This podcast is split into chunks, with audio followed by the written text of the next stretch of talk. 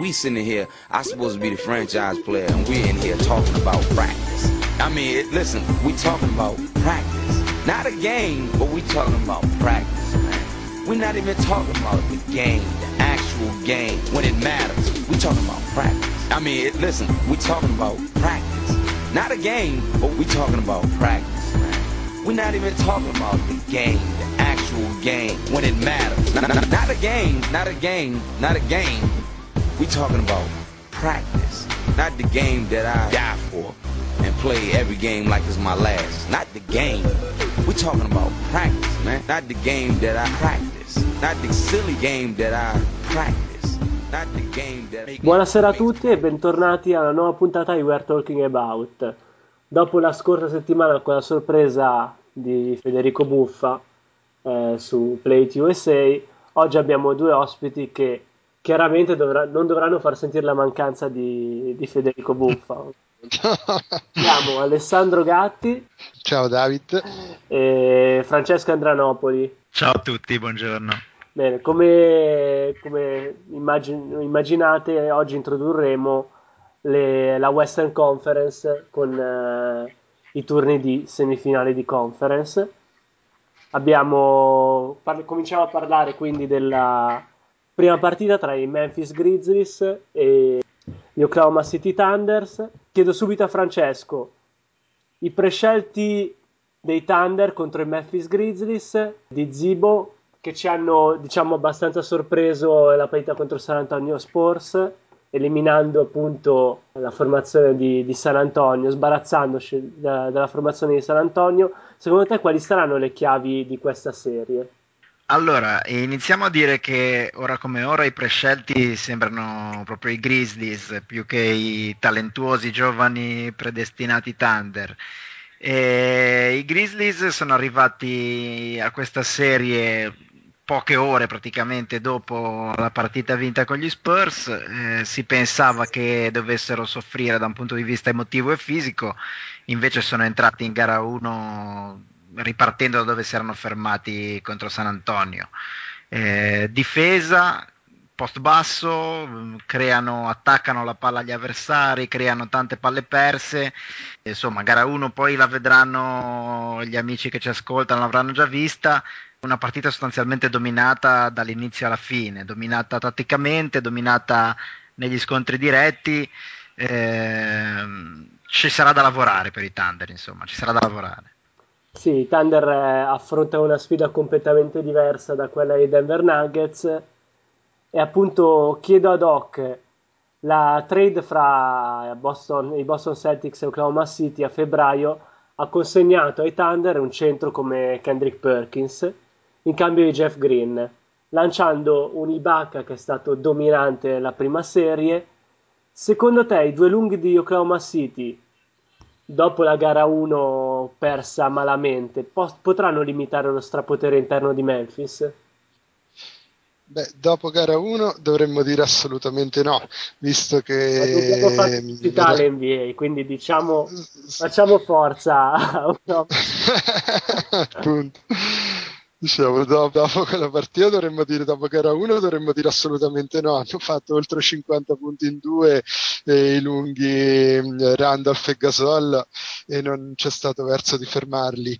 Diciamo, in realtà qualche arma in più ce le, la potrebbero avere i lunghi di Oklahoma City, anche perché c'è da dire non devono neanche fare 100 punti a partita, perché teoricamente i punti li dovrebbero portare Westbrook e Durant l'hanno fatto, però loro non sono riusciti a fare quello che dovranno fare principalmente, cioè agire bene in difesa. A livello di rimbalzi, tutto sommato, non hanno sfigurato, solo non sono riusciti minimamente a limitare gli avversari addirittura abbiamo visto un Gasol eh, che, met- che, segnava più del fratello, sembrava il fratello in attacco e se stesso in difesa e a, e a rimbalzo. È il fratello per, buono o il fratello visto nella, nella serie con gli Hornet? No, no, quello ah, buono, quello buono. Ah, c'è un terzo fratello quindi che ha C'è un terzo fratello. sì, sì, sono tre fratelli. Dunque, il eh, Randolph ha un peso, ecco, lo scontro principale, perché io penso che Kendrick Perkins dovrebbe riuscire a fare un pochino meglio contro Margasol nelle prossime partite. Eh, lo scontro decisivo probabilmente sarà quello tra Ibaka e Randolph.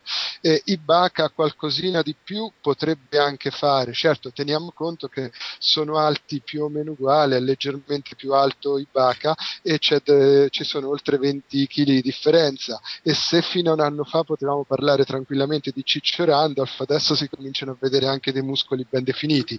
Ha fatto tantissima palestra, non so se forse per la prima volta si è reso conto di avere una squadra, di poter essere il leader di una squadra importante ed è motivato come non mai Randolph. Eh sì. Che potesse che potesse a 30 anni fare una roba simile dopo che aveva diciamo mezzo fallito ai, eh, a Portland, non chiaramente come punteggi, di punti ne faceva, rimbalzi ne faceva, ma era veramente un buco nero. Eh, lasciamo stare New York, qui invece veramente ha trovato una sua maturità. Era no, durissima scusami, per... Ma quindi Isaiah Thomas aveva ragione. Dopo aver rivalutato eh, Calipari la scorsa puntata, dobbiamo rivalutare anche Isaiah Thomas. Ma eh, te, ti dico, aveva ragione. Senza esagerare. Senza esagerare. Uh, Thomas il talento l'ha sempre riconosciuto, eh, tanto è vero che è sempre stato considerato un ottimo eh, personaggio per il draft, insomma, sempre scelto bene, ma eh, il discorso è che chiaramente se io prendo, se io prendo come centro, eh, come ala forte Zach Randolph, mai e poi mai a fianco come lungo Kerry, ci vuole un appunto tipo Mark Gasol, quindi c'è poco da rivalutare in questo caso perché eh, ci vuole uno che chieda pochi palloni, si muova, difenda, sia tele- atletico, vabbè, per quanto possa essere un bianco, prenda rimbalzi, faccia il lavoro sporco, non gli serve altro che chieda palloni, si fermi a due centimetri dal canestro, non difenda. Cioè erano, secondo me, due sono tuttora assolutamente incompatibili se, New, se, a New York al posto di uno come Kerry avessero avuto uno come Gasol, probabilmente Randolph l'avremmo visto un po' meglio anche lì. Sì, sì, sì, sì beh, certamente. A posto di Kerry va bene qualunque giocatore, tra l'altro. Ah, sì, forse... Anche non giocatori, anche. anche non giocatori, forse anche uno di noi tre, dai. anche un palo della luce. Chiedo a Francesco, invece parlando di, appunto dei Memphis Grizzlies che hanno sorpreso un po' tutti sia al primo turno che appunto a questa prima gara eh, contro i Thunder, appunto volevo analizzare con lui queste sliding doors a Memphis, partite da febbraio con quella famosa trade di OJ Maio svenduta ai Pacers in cambio di Josh McRoberts e scelta, poi la trade non è riuscita a arrivare in tempo e quindi meglio è rimasto, scontento, ok, poi l'infortunio di Rudy Gay, tutto sembrava andare a sud, invece cosa succede? Succede che Tony Allen e Sam Young rivoltano come un calzino la difesa dei, dei Grizzlies sulle guardie e Zach Randolph prende ancora più leadership, prende eh, ancora più, più a cuore la questione di Memphis ed eccoci qua a parlare di una possibile finalista di conference. Possibile finalista di conference, non, non, non aggiungo altro. Beh, eh, sembra paradossale dirlo di un giocatore forte come Rudy Gay, però eh, probabilmente il suo infortunio è stato una manna dal cielo, nel senso che Gay è fortissimo, è forte in attacco, è forte in difesa, è molto completo, ha carattere, tutto quanto però finché c'è stato lui i Grizzlies hanno avuto due anime, due facce, nel senso che c'erano i Grizzlies che facevano nascere tutto il loro gioco dal post basso, dai loro lunghi, eh, dal, dalle combinazioni inside out e poi c'erano i Grizzlies che eh, dovevano comunque eh, dare eh, a Rudy Gay la sua dose di isolamenti eh, ogni partita. E il problema era che la prima delle due squadre era una squadra efficace e la seconda era una squadra ben poco efficace e ben poco temibile con l'infortunio di Rudy Gay eh, i Grizzlies sono stati costretti a eh, giocare, a conformarsi nel modo in cui dovevano giocare sin dall'inizio, quindi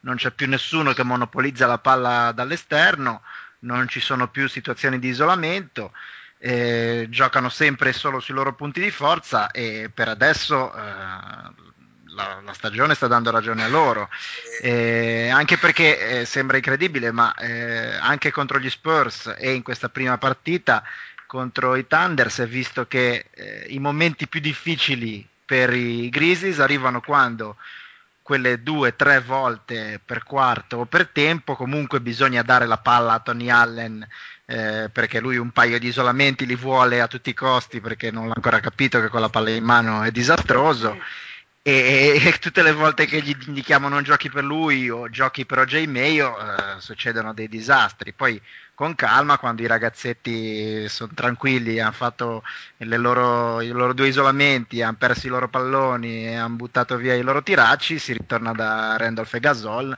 e la musica cambia. Insomma è strano sono quelle cose che a volte succedono ma togli un pezzo importante ma eh, che monopolizza il gioco, monopolizza la palla come gay e inserisci un gioco, o meglio inserisci, valorizzi un gioco che già avevi e non sfruttavi abbastanza e tutto inizia a girare meravigliosamente. Ora come ora i Grizzlies funzionano alla grande, insomma, difendono bene, eh, sono solidi sotto canestro, eh, obiettivamente nei playoff può bastare anche solo questo.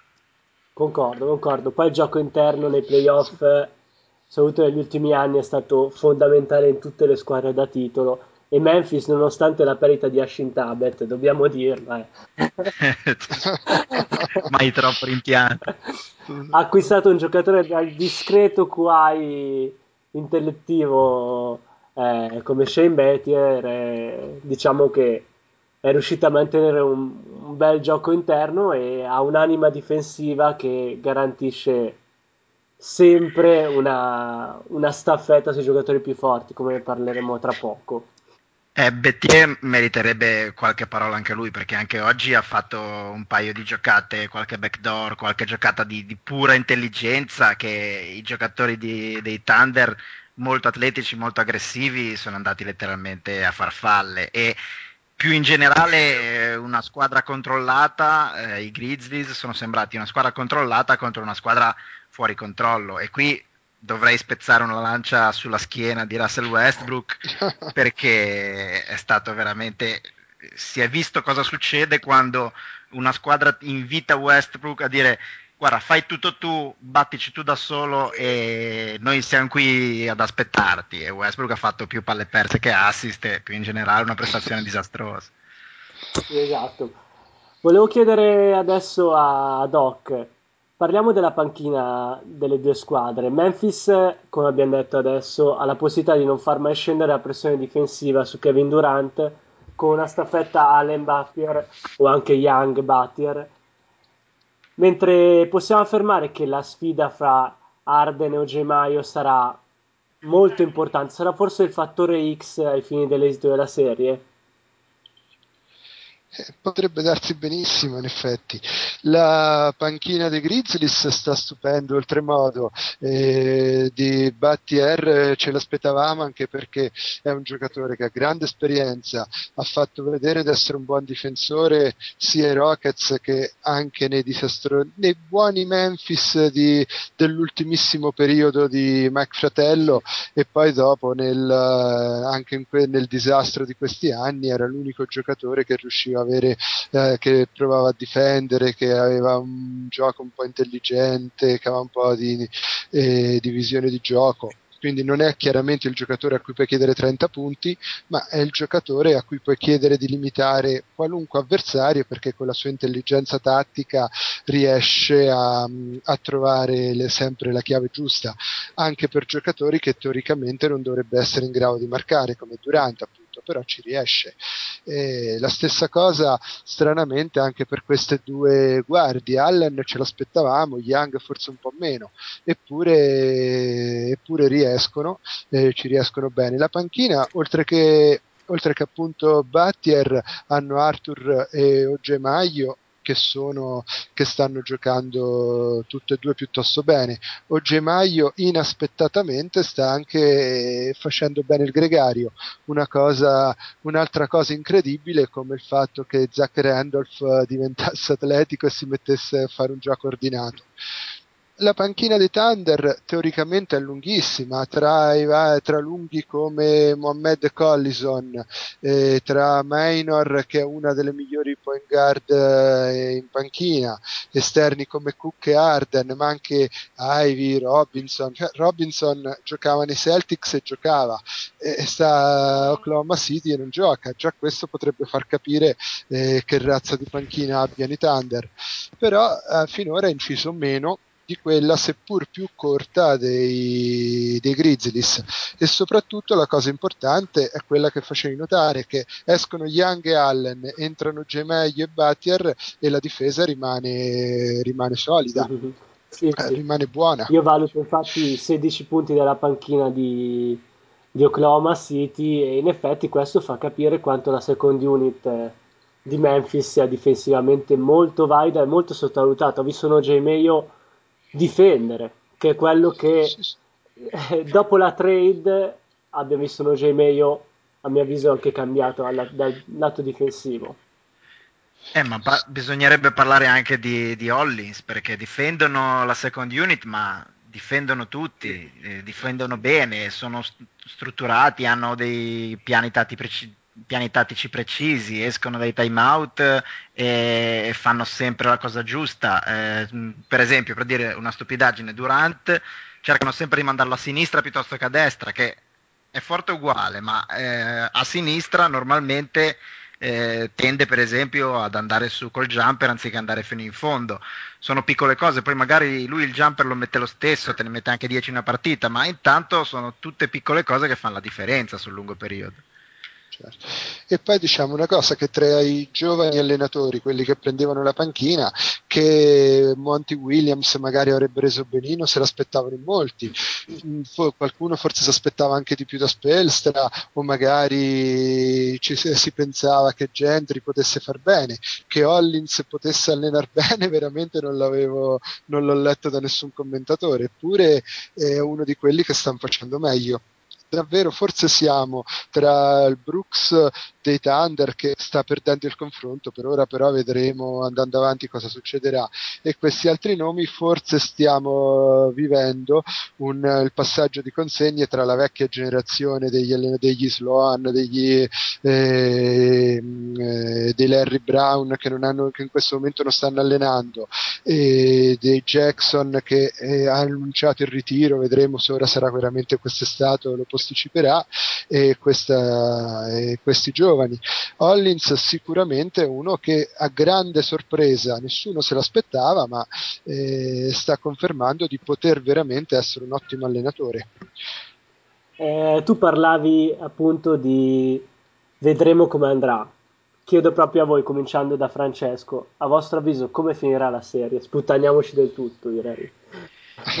Eh, fare i furbi sull'1-0 è facile, però se qualcuno fosse stato testimone, io eh, avevo chiamato un upset contro i Thunder già al primo turno che eh, le cose non sono andate assolutamente così, ma in realtà le partite sono state molto molto molto eh, vicine e in bilico tutte quante tranne una. Eh, io eh, avrei puntato qualcosina sull'upset anche al secondo turno, ora sull'1-0 è facile, comunque io diciamo Grizzly in 6, eh, fidatevi sul fatto che l'avrei detto anche due ore fa. Io invece, io invece, voglio sputtanarmi fino in fondo, come dicevi tu. Posso uh, pensare che probabilmente Perkins qualcosina in più porti in fase difensiva.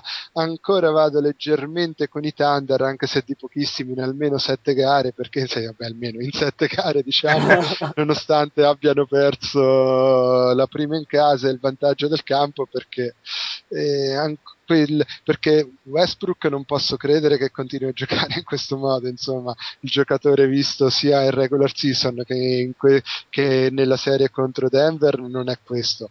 E Kendrick Perkins qualche chiave contro Gasol penso la possa trovare, anche se Gasol probabilmente è uno dei lunghi più sottovalutati dell'NBA. Ibaka non so, Ibaka il congolese ha il ruolo più duro, dovrà trovare Brooks il modo di farlo aiutare da qualcuno sarà dura da Durant, ma bisognerà che qualcuno lo aiuti. Bene, prima di passare alla seconda partita della Western Conference facciamo una pausa musicale.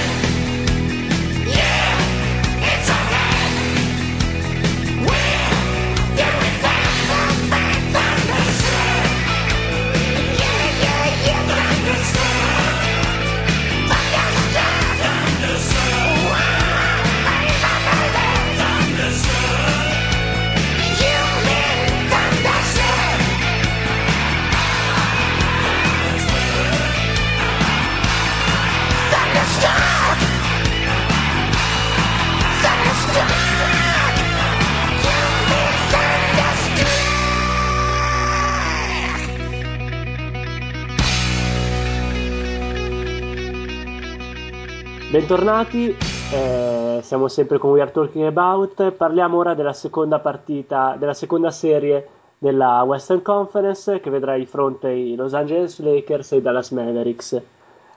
E abbiamo qui la fortuna di avere due tifosi dei Los Angeles Lakers.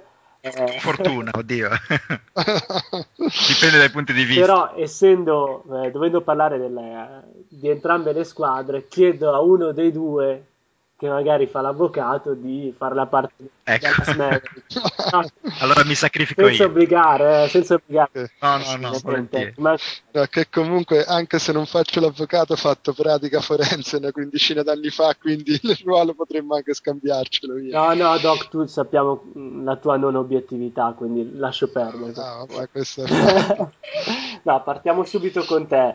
Eh, questi Los Angeles Lakers hanno piuttosto balbettato nella, nella, prima serie dei playoff vincendo in 6 gare contro New Orleans prima del loro scorer principale Dwayne West e diciamo che è passato subito eh, all'attenzione a mio avviso il rendimento piuttosto alterno di Kobe Bryant.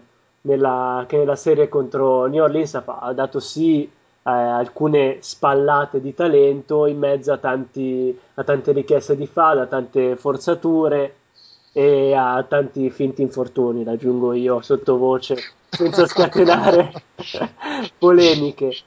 E, però adesso arriva il, la classica bandiera rossa che c'è per, per un toro, i Dallas Mavericks per Kobe Bryant ricordiamo appunto alcune sue formidabili prestazioni contro la squadra di Cuban e chiedo a, ad Ox se secondo te si vedrà il vero Kobe Bryant contro i Dallas Mavericks. Un pochino in ripresa è stato visto perché lui principalmente ha sbagliato, ha giocato molto male le due partite perse essenzialmente, quindi le due vittorie dei, degli Hornets.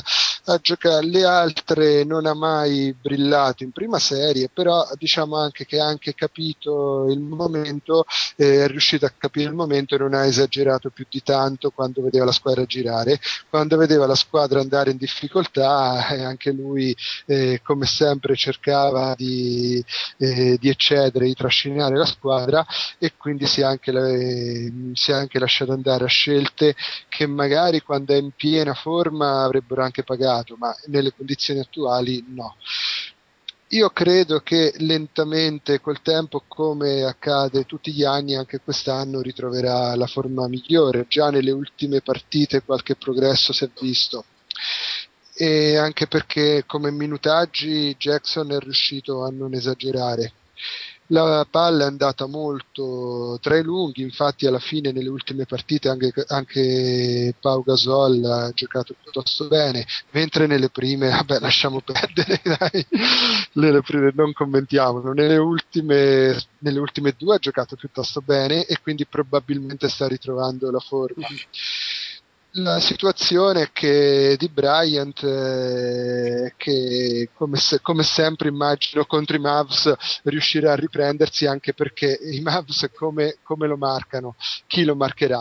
C'è Terry che è molto più basso di lui. E, uh, Kid magari dieci anni fa avrebbe anche potuto aiutare il compagno. Oggi vedo difficile che possa lasciare Fischer per andare a raddoppiare. Si potrebbe, eh, agli altri giocatori comunque non, puoi lasciare, non puoi lasciare da solo un Artest, un Gasol, un Odom, un Bynum per andare, per andare a aiutare, quindi si troveranno quasi sempre in marcatura singola. Se entreranno giocatori come Brewer, per carità, qualcosina di più di Terry può fare, ma significherebbe perdere il secondo marcatore della squadra, quindi non so a Carlisle quanto si fiderà di farlo. Quindi un pochino per la forma in leggera crescita, non moltissimo, ma qualche progresso c'è stato. Un po' soprattutto perché non vedo difensivamente quali armi abbiano i Mavericks per limitarlo, penso che un, pochino, un po' meglio lo vedremo Bryant. Esatto, se, parlando sempre con, con, Doc, abbiamo un duello europeo nella posizione di power forward per questa partita. Abbiamo da un lato Pau Gasol, dall'altra Dirk Nowitzki, due diversi modi di interpretare il, il mestiere di ala forte in, in NBA, molto più perimetrale Dirk, molto più interno Pau Gasol, quasi a giocare da centro. Secondo te sarà questa sfida europea a decidere la contesa? Eh, ma io ti dico, la sfida non credo che sarà, cioè potrebbe essere decisiva solo se la dovesse vincere Novitsky, perché se Pau Gasol riuscisse anche solo a non andare sotto, a pareggiare o perlomeno a essere vicino al suo avversario, nei Lakers qualche altro giocatore potrebbe riuscire a essere decisivo. Se invece la sfida verrà pareggiata, eh, Novitsky non riuscirà a vincere decisamente la sfida con Gasol, per i Mavericks sarà molto dura trovare altre chiavi di vittoria. È lui senza dubbio il giocatore decisivo, mentre, ripeto, per i Lakers eh, ce ne possono essere anche altri, ecco Bryant per primo, Maudom, Bynum, Bynum che è stato probabilmente il giocatore decisivo eh, nella prima serie.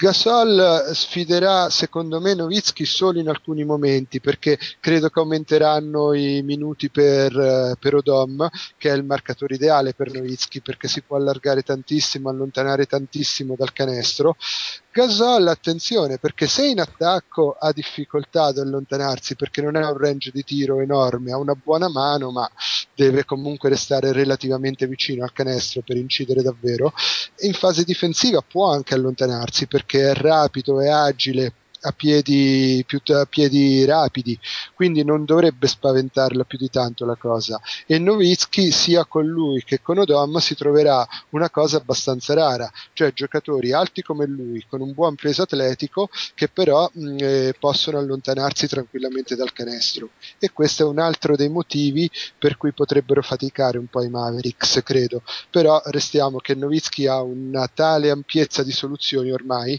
non è più il giocatore dei primi primi anni che era un tiratore da tre buono, ma ormai può segnare in mille modi diversi, ha completato benissimo il suo, il suo bagaglio tecnico e quindi potrebbe, può comunque riuscire a, a giocarsela e su questo, sul fatto che Novitsky riesca a battere il suo avversario diretto, a vincere la sfida sarà resteranno molte delle speranze dei Mavericks. Gasol in quello è un po' una via di mezzo perché è molto europeo perché ha dei buoni, eh, ha dei buoni fondamentali e gioca forse più di tecnica che di fisico, che è alto però non è atleticissimo, comunque è rapido, si muove bene, sa mettere palla a terra, quindi non è la classica ala forte che abbiamo visto in questi anni, giocatori molto atletici che attaccano il ferro, alla Maresto di Mair per esempio, ma non è neanche il perimetrale puro Nowitzki, che, quindi sono diversi ma meno di quanto si potrebbe immaginare. Diciamo Gasol è un po' il trade union tra l'ala perimetrale e l'ala atletica che vedevamo una volta. Insomma. Ok, vedo che appunto per te eh, sarà molto probabile che Jackson utilizzerà la Marodom da 4 e Pau Gasol eh, da 5 appunto per mettersi per ripararsi un attimino dal possibile eh, temporali tedeschi diciamo Penso di sì, anche se c'è da dire come minutaggi non penso ci saranno rivoluzioni, perché alla fine abbiamo sempre visto i tre lunghi principali dei Lakers giocare più o meno intorno alla mezzo, poco più di mezz'ora, mm. e te, diciamo quasi col cronometro in mano, mentre in altri, mentre negli altri ruoli delle rotazioni no, tra loro è sempre stato attentissimo. Qui credo che però stavolta vedremo un pochino aumentare i minuti di Odom rispetto a quelli di Gasol e Bynum. Questo penso di sì. Ok, passiamo eh, a un tifoso Dallas sin da bambino, come lo era all'Inter. no, passiamo appunto ai Dallas Mavericks che avevano fatto un'ottima prima parte di stagione, a lungo anche a battagliare per... Eh, il primo posto nella Western Conference. Poi è arrivato l'infortunio di Caron Butler, hanno avuto una decina di partite piuttosto difficili, poi nel finale di stagione si sono ripresi conquistando il terzo posto. Sono arrivati comunque al primo turno dove molti hanno giocato l'upset, come prima aveva giocato Francesco per Memphis, contro i Portland Trail Blazers e invece, nonostante eh, i pronostici al contrario, sono riusciti ad avere ragione dei, degli ex Jailblazers passando il turno andando contro appunto i Los Angeles Lakers che eh, se posso dire per eh, la seconda serie consecutiva trovano una squadra che fa fatica a avere mismatch favorevoli con loro giusto Francesco? Beh, eh, giustissimo, nel senso che i Mavs sono una squadra che viene rispettata pochissimo perché, eh, come hai detto tu, per un terzo di stagione sono stati a livello degli Spurs, che a loro volta per un terzo di stagione sono stati a livello dei Bulls delle 72 vittorie.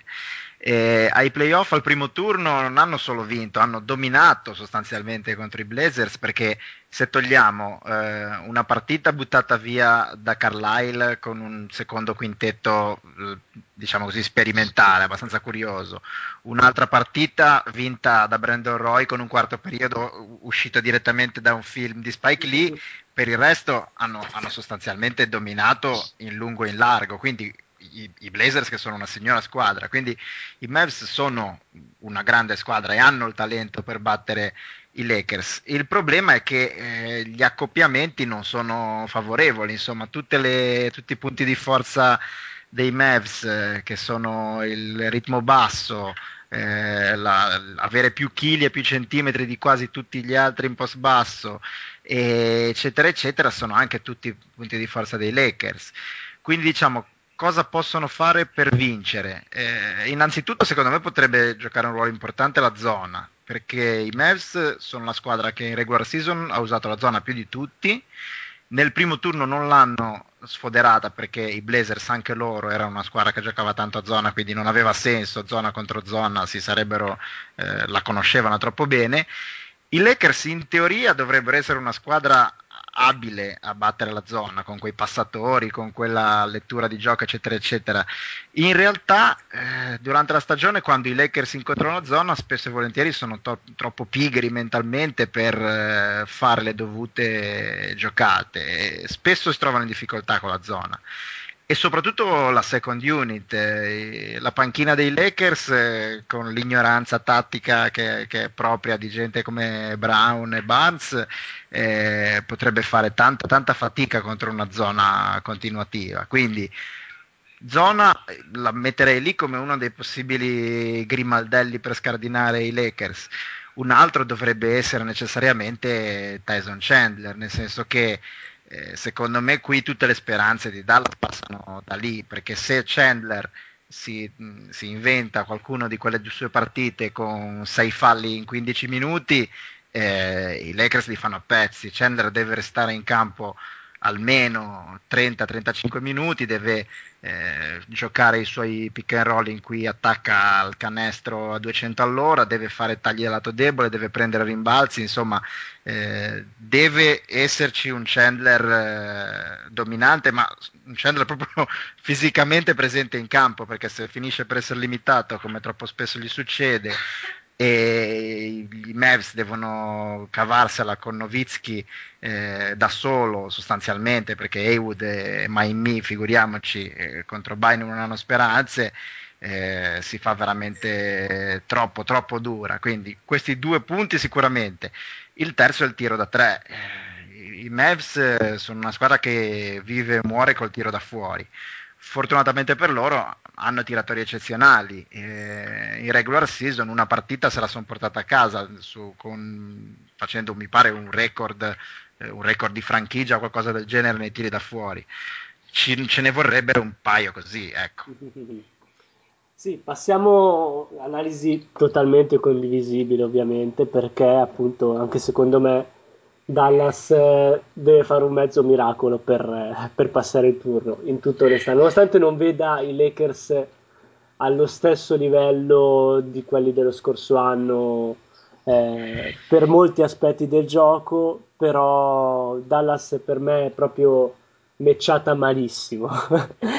eh, devono inventarsi qualcosa di nuovo. Ecco, un altro, un altro, punto che si potrebbe dire, i Lakers, il loro punto debole principale sono i rimbalzi difensivi e infatti contro squadre come giusto i Blazers, che sono delle iene a rimbalzo offensivo, fanno fatica.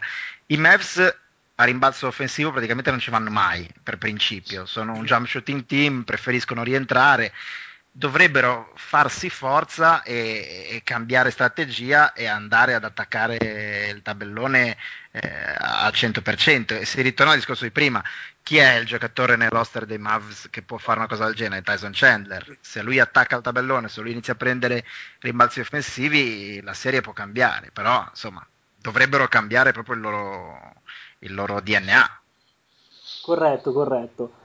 Ti chiedo, sempre a te Francesco, eh, abbiamo un duello tra due playmaker che probabilmente c'erano anche nelle versioni di NBA Live per eh, Pentium 2 o Pentium 3. c'erano anche in Jurassic Park. esatto. Ovviamente di Derek Fisher e Jason Kidd, due playmaker molto diversi, uno come Jason Kidd molto sem- sempre al centro dell'azione pur alla veneranda età e uno come Derek Fisher che si adatta alla perfezione alla triangolo scalzando di fatto anche il nuovo acquisto Steve Blake che non ha mai inciso quanto si pensava eh, all'acquisizione nei free agent l'estate scorsa. Secondo te, Francesco, chi vincerà questo duello? E questo duello sarà una parte importante della serie? Diciamo che se i Mets vogliono vincere deve essere una parte importante perché eh, qual è il discorso?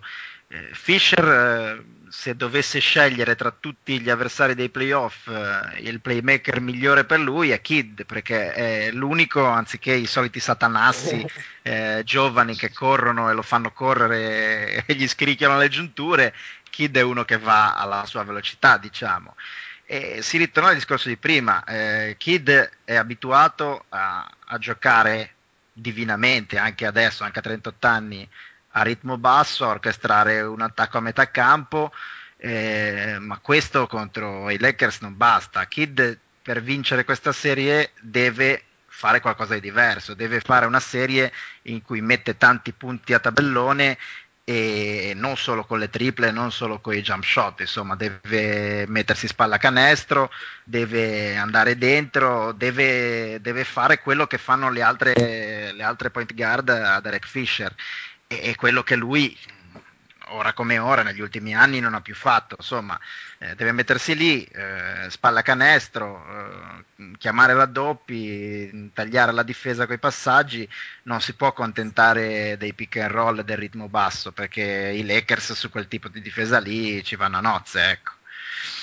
Corretto, corretto.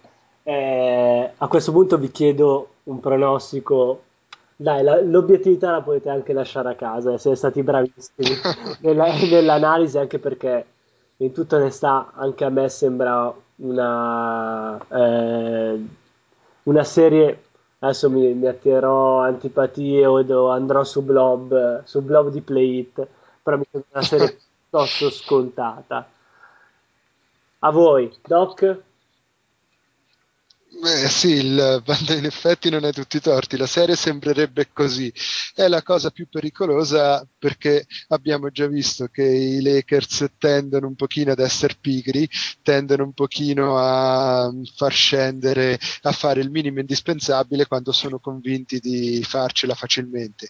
E contro Novitsky, contro Terry, potrebbe non essere una scelta eh, eccessivamente saggia, però veramente vedo quasi solo questi pericoli e il fatto che Novitsky e Chandler disputino una serie spettacolosa più facile che giocando benissimo i Mavericks riescano a portarsi via un paio di partite, ma le altre le vincano, ma la serie la vincano i Lakers in 5-6 um, partite al massimo, perché giustamente, come, come detto tante volte, i punti di, tutti i punti di forza dei Mavericks trovano di fronte un punto di forza dei Lakers, viceversa i Lakers hanno delle armi per affrontare, eh, per affrontare i Mavericks in cui i texani difficilmente potrebbero trovare, potranno trovare delle, delle contromosse, a meno che giustamente non li aiutino gli avversari giocando male, giocando sotto, essendo pigri, accontentandosi magari di qualche isolamento, di qualche jumper cosa che può accadere, ma non penso per sei partite in una semifinale di conference, assolutamente. Quindi, Quindi penso in sei partite Lakers. Mm-hmm. Eh sì, insomma, anche impegnandomi come avvocato del diavolo con tutte le mie forze è difficile uscire da un 4-2 Lakers. Potrebbero strappare un 4-3, ma è veramente difficile. dovrebbero veramente fare qualcosa di diverso rispetto a quello che li abbiamo visto fare negli ultimi anni, che poi per carità non è impossibile. Per esempio, i Magic contro gli Hawks era la stessa cosa, eh, due squadre che eh, da anni una delle due umiliava l'altra, si diceva sì, se gli Hawks facessero qualcosa di diverso per una volta potrebbero eh, spuntarla, ma non l'hanno mai fatto. Gli Hawks hanno messo su una serie che nessuno immaginava che potessero fare. Tutto può succedere, ma eh, insomma 4 a 2 mi sembra il pronostico più, più evidente, più educato. Ok, quindi tavola apparecchiata per una finale tra la finale di conference tra i Lakers e, e la vincente di Oklahoma City Memphis Laker Grizzlies, quello che tutti ci aspettavamo, esatto. insomma, dall'inizio della stagione. Anzi, chi lo devo dire? Il Gasol Derby, il Gasol Derby. Sembrerebbe quasi il cammino dell'Italia del calcio ai mondiali del 2006, eh? Ecco, esatto. Va bene. Allora, eh, passiamo, anzi, fermiamoci un attimo, eh, vista appunto eh, la veneranda età di Derek Fisher e Jason Kidd, direi di fare una pausa musicale piuttosto scherzosa, Jay-Z, Young Forever.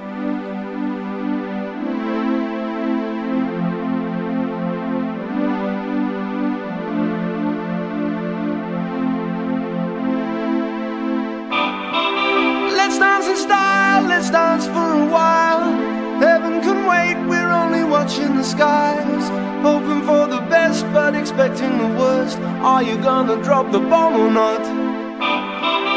Let us die young or let us live forever. We don't have the power, but we never say never. Sitting in a sandpit, life is a short trip. The music's for the sad man. Forever young, I wanna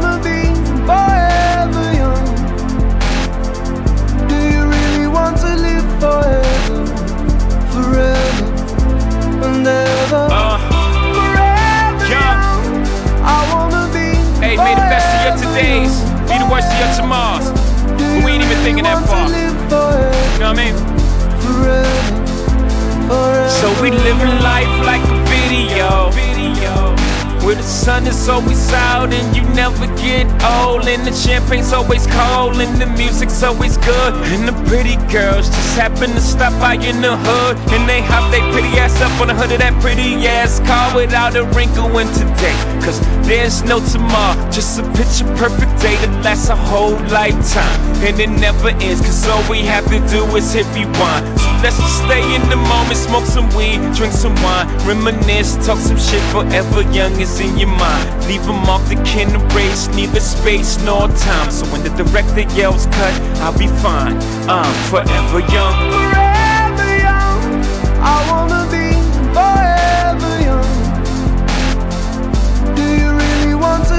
forever? Forever and ever.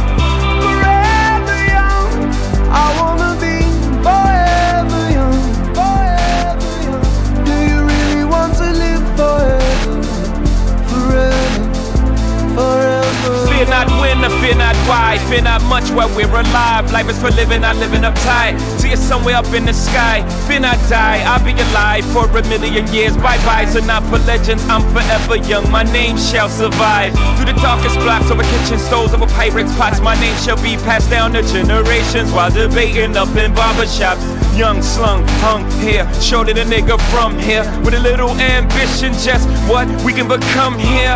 And that's the father passed the story down to his son's ears. Younger kid, younger every year. Yeah, so if you love me, baby, this is how you let me know. Don't ever let me go. That's how you let me know, baby.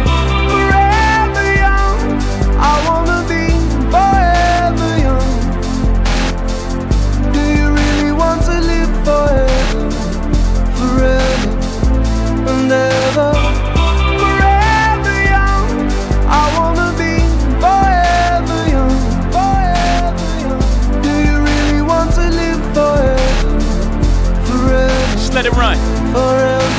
Slamming Bentley doors. Hopping out of Porsches, popping up on Forbes list, gorgeous. Hold up, niggas started lost it. They be talking bullshit. I be talking more shit. They nauseous. Hold up, I'll be here forever. You know I'm on my fall shit, but I ain't with foreclosure. I will never forfeit. Less than four bars. Google bring the chorus in.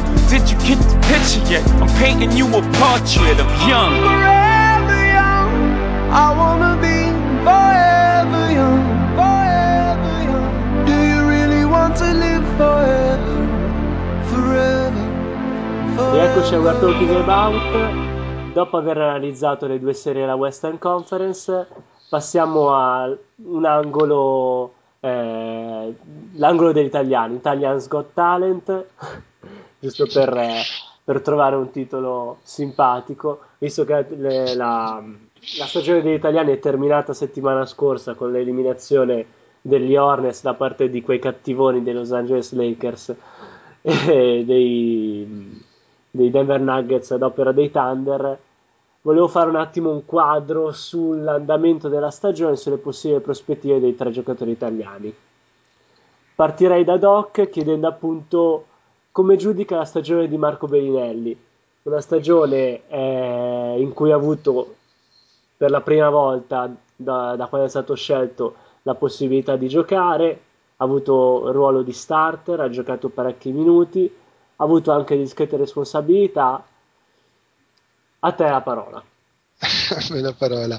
Diciamo, di queste responsabilità che ha avuto, eh, probabilmente come re- responsabilità in campo se ne poteva fare un uso migliore.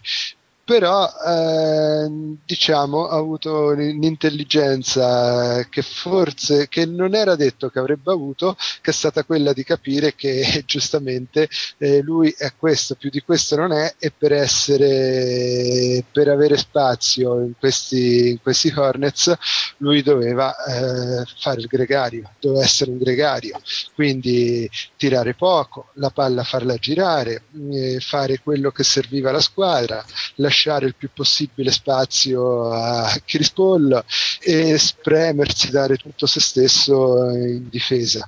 Certo, io non è quello che mi aspetterei da, un, da uno starter, specialmente da una squadra in NBA, in una squadra ai playoff dell'NBA, in quintetto se vado ad affrontare i Lakers spero di avere qualcuno un po' migliore, visto che poi gli altri hanno Kobe Bryant.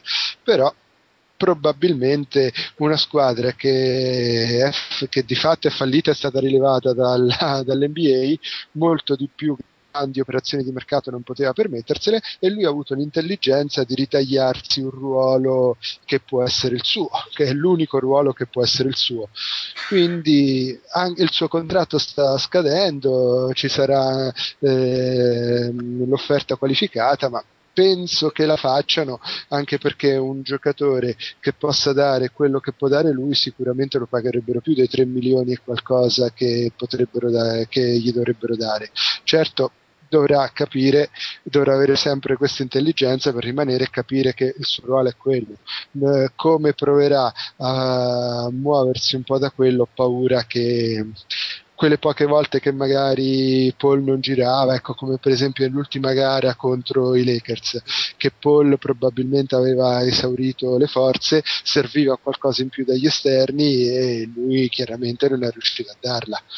Sì, sì, sì. Però, ripeto, vicino a Chris Paul alla fine pure, pure, lui può fare la sua figura aiutandolo e, e aiutandolo e facendogli da, da, da, portatore d'acqua. Un po' come quei gregari, quei, quei gregari di una volta che nel ciclismo in salita andavano all'ammiraglia prendevano le borracce e le portavano al capitano. Poi a metà salita erano spompati e si staccavano.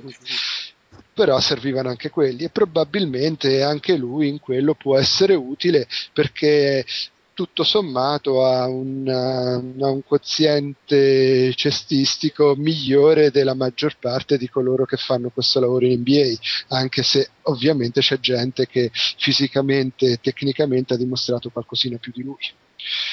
Perciò penso che lo rivedremo ancora a New Orleans, almeno finché avrà questa attitudine.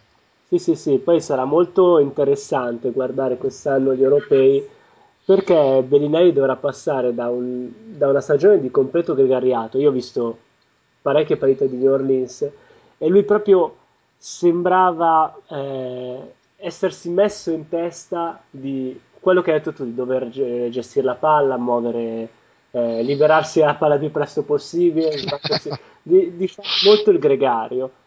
E la cosa paradossale è che poi in nazionale invece il ruolo cambia. Bellinelli paradossalmente dei tre italiani sarà quello che avrà più responsabilità, o almeno... Certo.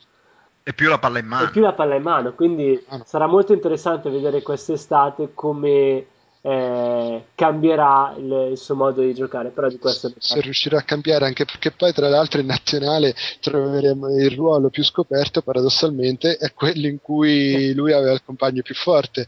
Perché negli altri ruoli alla fine qualcuno forse riusciremo anche a mettere in campo di decente, ma come play non riesco a immaginare chi potrebbe esserci di decente in nazionale. Quindi dovrà essere lui a far bene in tutti e due i ruoli di guardia. Dovrà giocare l'esatto alla Bryant. Ma non dilunghiamoci sul discorso dell'Italia perché poi mi tirano le orecchie in redazione perché non si può parlare della nazionale, anche se l'argomento non è molto caro.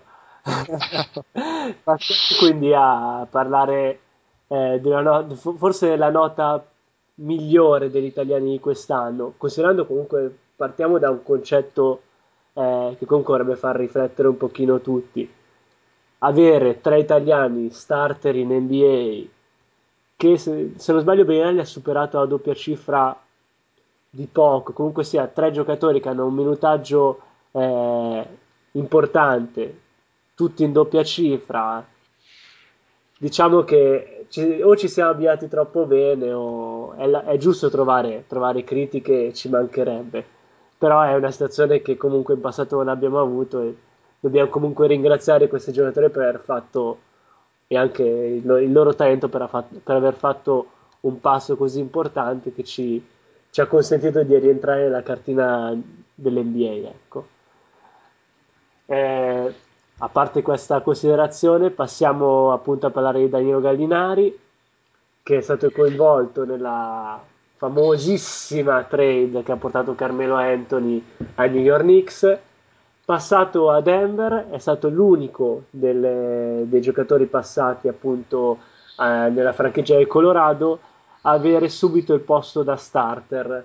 George Carl ha mostrato tantissima fiducia nel ragazzo che ha alternato prestazioni eccellenti a prestazioni eh, anonime anche nel corso della serie contro eh, i Thunder di Durant.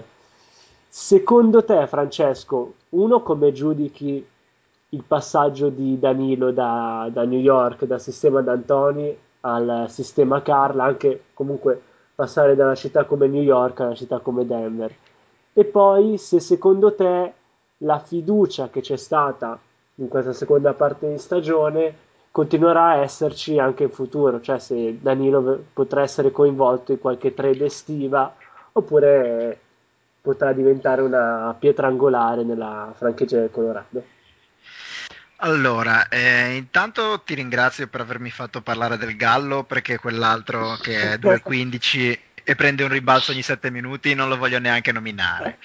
E, detto questo, eh, fino a 10 giorni fa sinceramente ti avrei risposto che è la situazione ideale. Denver e che lo scambio è stato una manna dal cielo perché Denver è una città con una grande tradizione di sport, una squadra comunque che ha una sua storia, un allenatore che predica eh, l'eguaglianza dei giocatori e un basket equilibrato, un basket eh, in cui tutti hanno le loro opportunità, una squadra comunque molto talentuosa e ancora giovane, un GM eh, giovanissimo ma preparatissimo, un proprietario pieno di soldi, insomma mi sembrava che ci fossero le, tutti gli ingredienti.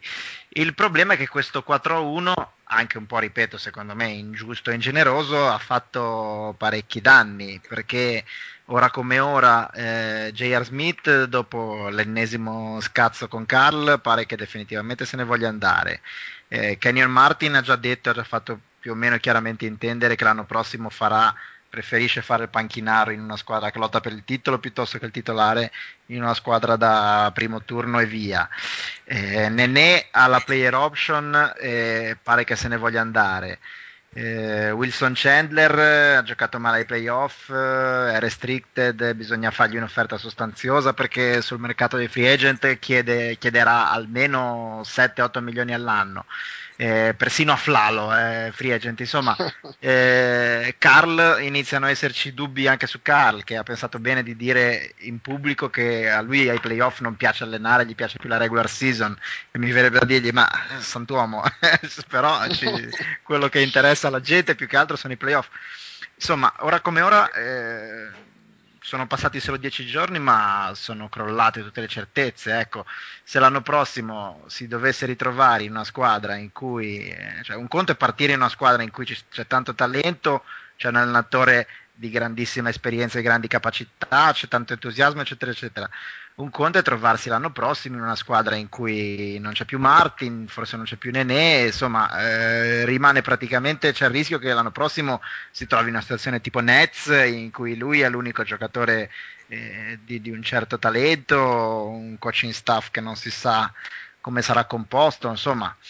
Mm, la situazione è meno rosea di quella che poteva essere fino a pochissimo tempo fa.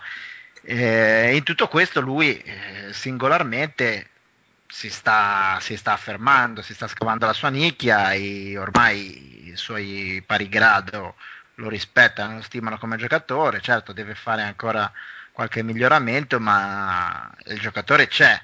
E comunque sia, per quanto male vadano le cose a Denver, sempre meglio che a New York, insomma, perché in quel contesto secondo me era utilizzato male da D'Antoni e, e non aveva, non aveva il, giusto, il, giusto, spazio tecnico e tattico prima ancora che, che umano per emergere. Qui potrebbe avercelo, però ora come ora mh, c'è un grosso punto interrogativo su Denver. Sì, sì, sì, concordo. A me Denver è piaciuta molto nella regular season, nel finale regular season nei playoff mi ha un po' deluso, diciamo che ha trovato di fronte anche un Oklahoma City che è riuscita a, a utilizzare a suo favore tutte le lacune dei Nuggets. E Danilo, Ma... oh, dimmi, dimmi tu, dimmi tu.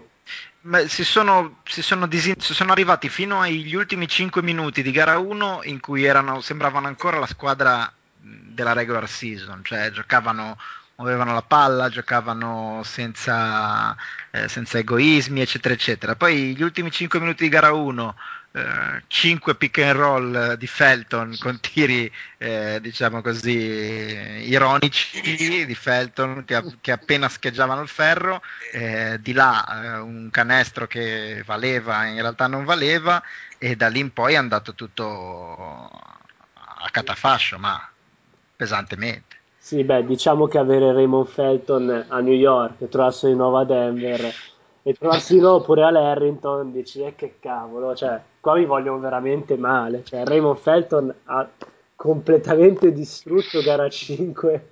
E poi sono tra i pochi che hanno il contratto per l'anno prossimo. Esatto, lui c'è, lui c'è, lui c'è, Felton c'è sicuro, gli altri se ne vanno tutti, ma Felton rimane. Harrington poi ce l'ha anche bello lungo il contratto. Eh, Harrington, quindi... figurati, non lo scrosti di lì neanche con la varecchina. esatto, esatto. Senti Doc, visto che eh, Francesco è chiaramente anti-Bargnani e io lo odio, essendo tifoso No, terza a parte. 22 punti a partita non sono, direi, bastati ad Andrea Bargnani per essere considerato una prima opzione degna di una squadra NBA. Dopo la fine della regular season, eh, Colangio l'ha chiaramente criticato pubblicamente perché non prende sti maledetti rimbalzi. Lui sembra. Strano, eh? Strano. come avrà potuto pensare? Ma perché gli avversari segnano sempre. Lui come fa a prendere i rimbalzi? Guarda che Ragazzi, lui ogni volta che la palla va dentro è lui il primo a prendere il rimbalzo. Capito? È velocissimo. no, chiedo a te, Doc, un giudizio sulla stagione di Andrea Bargnani e le prospettive future. A questo punto si parla anche di uno scambio che però potrebbe anche voler dire un ridimensionamento sue, del suo minutaggio, sue, dei suoi tiri e in generale del suo ruolo NBA.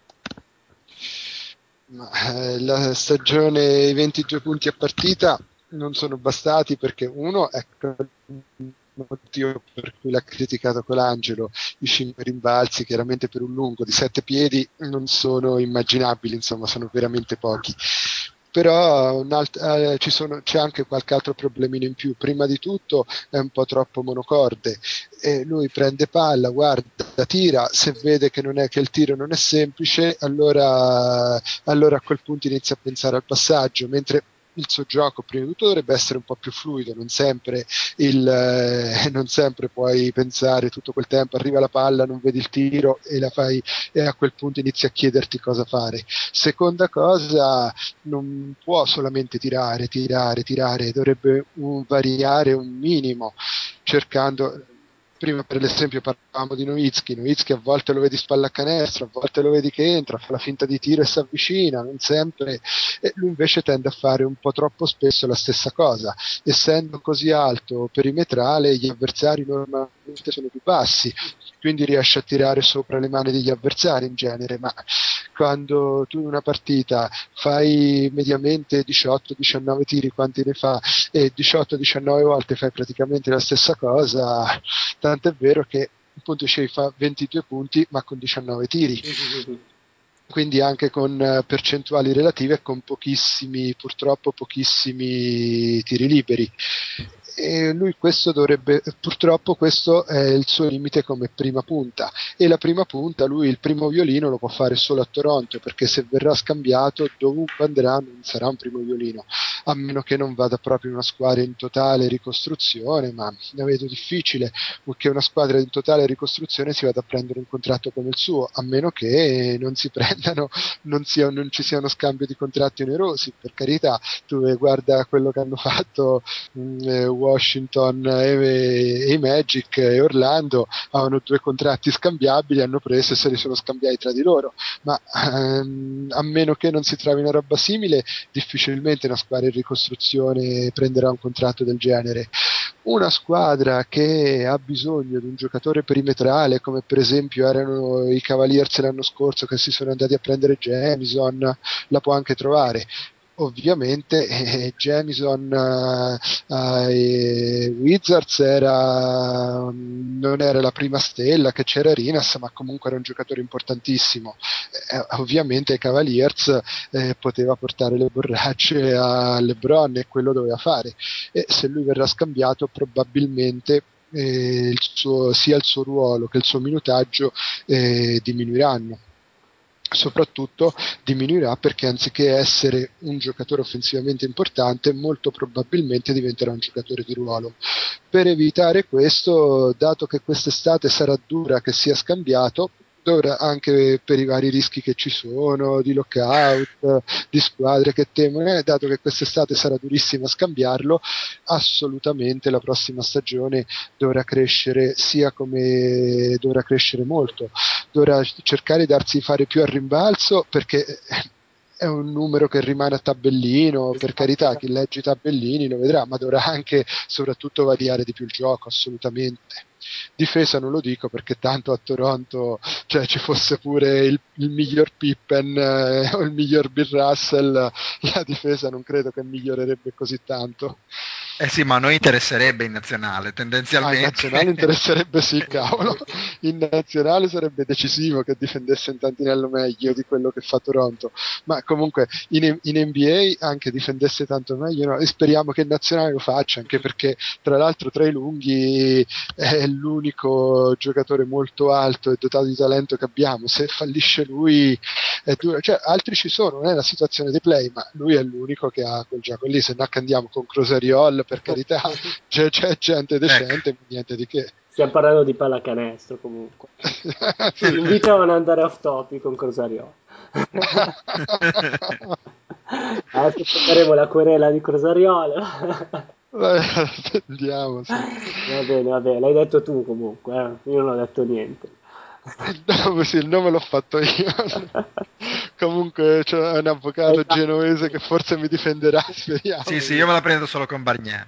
Ottimo, ottimo. Sì, infatti non ti ho fatto parlare perché poi Bargnani ha degli avvocati un pochino più elevati rispetto a Crosariol, quindi... Sono stato qui, mi sono morso la lingua. Esatto, bene, dai, siamo alla conclusione della prima parte della puntata. Io non posso che ringraziare Alessandro Gatti. Eh, grazie a te, David.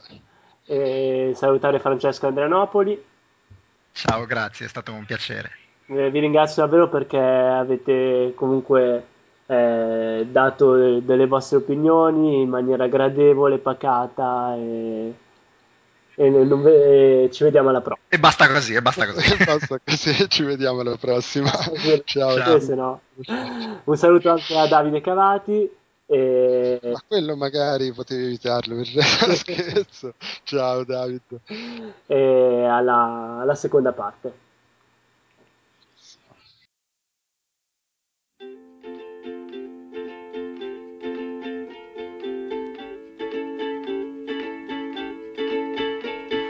Times we had.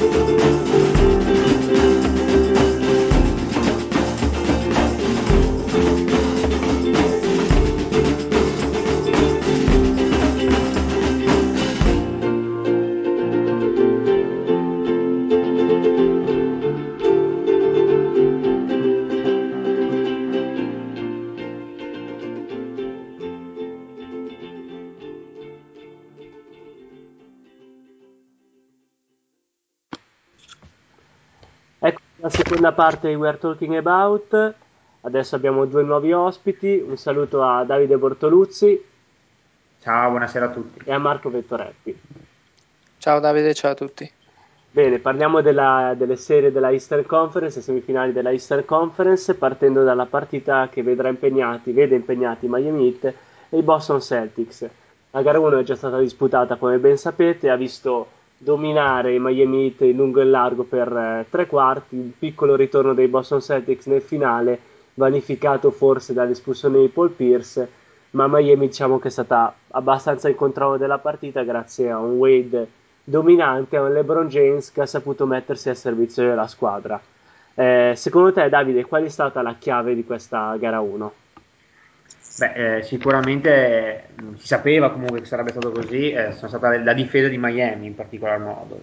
Sapevamo che si, si fronteggiavano due delle migliori difese della Lega però la difesa di Miami è stata veramente qualcosa di, di strepitoso, cercando di fermare comunque eh, un attacco che comunque è abbastanza equilibrato come quello di Boston e di fatto escludendo dalla partita un rondo che mh, contro Miami ha spesso e volentieri mh, sofferto, anzi possiamo dire che comunque mh, sia in fase calante durante questa fase della stagione. Eh, inoltre, secondo me, Miami ha attaccato veramente in maniera magistrale il canestro, sfruttando la dribble drive, quindi tutti quei quei raddoppi, quei, quei, anche quando i giocatori venivano anche triplicati addirittura sfruttando appunto gli scarichi e, e ieri sera ci hanno dato a nozze James Jones. Poi insolito secondo me è stato questo nervosismo di Boston che invece dovrebbe essere una squadra rodata e abituata a questo tipo di, di situazioni, di tensioni che invece si è fatta un po' troppo prendere dalla tensione quindi sicuramente c'è stata ehm, la capacità dei due leader offensivi, in particolare di Wade, che durante l'anno non aveva sicuramente brillato contro Boston, se non ricordo male, di cercarsi e di far girare il meccanismo in maniera perfetta oltre alla difesa. Bene, passiamo a Marco, parlando un attimino invece dei, dei Boston Celtics. Un Region Rondo, come ha detto Davide, disastroso. Un Kevin Garnett dormiente per, per, oltre tre quarti, un Paul Pierce alterno che poi è stato anche espulso, dall'altra parte un James Jones che la metteva dovunque. Secondo te a Boston questa gara 1 ha dato più dubbi o più sicurezze? Dopotutto una partita giocata molto bene dagli, X, dagli hit offensivamente, eh, sono riusciti a ritornare anche in partita nel finale. Beh, eh, credo sia impossibile rispondere con o dubbio o certezze. Io credo che eh, Boston può sicuramente, deve sicuramente recriminare su molte cose, in primis l'espulsione di Pierce, che come ha detto Davide è una cosa che non ci si aspetta da, da un leader, da, da, da, il giocatore dei Boston Celtics. E passando anche per le prestazioni molto molto deludenti di Rondo, ma anche e soprattutto non bisogna dimenticare che Garnett ha fatto ha fatto molto poco per tre quarti, tre quarti e mezzo, diciamo che si è limitato al garbage time, chiamiamolo. E dall'altra parte eh, eh, le certezze hanno un nome e un cognome, si chiamano Ray Allen, che se, se, da una parte James Jones la metteva da ogni, da ogni dove, eh, lui non è stato sicuramente da meno e di conseguenza Ray Allen meglio di così non può fare, sono gli altri due che devono, devono, rispondere alla chiamata, se non gli altri tre scusate, perché non va dimenticato ovviamente Rondo.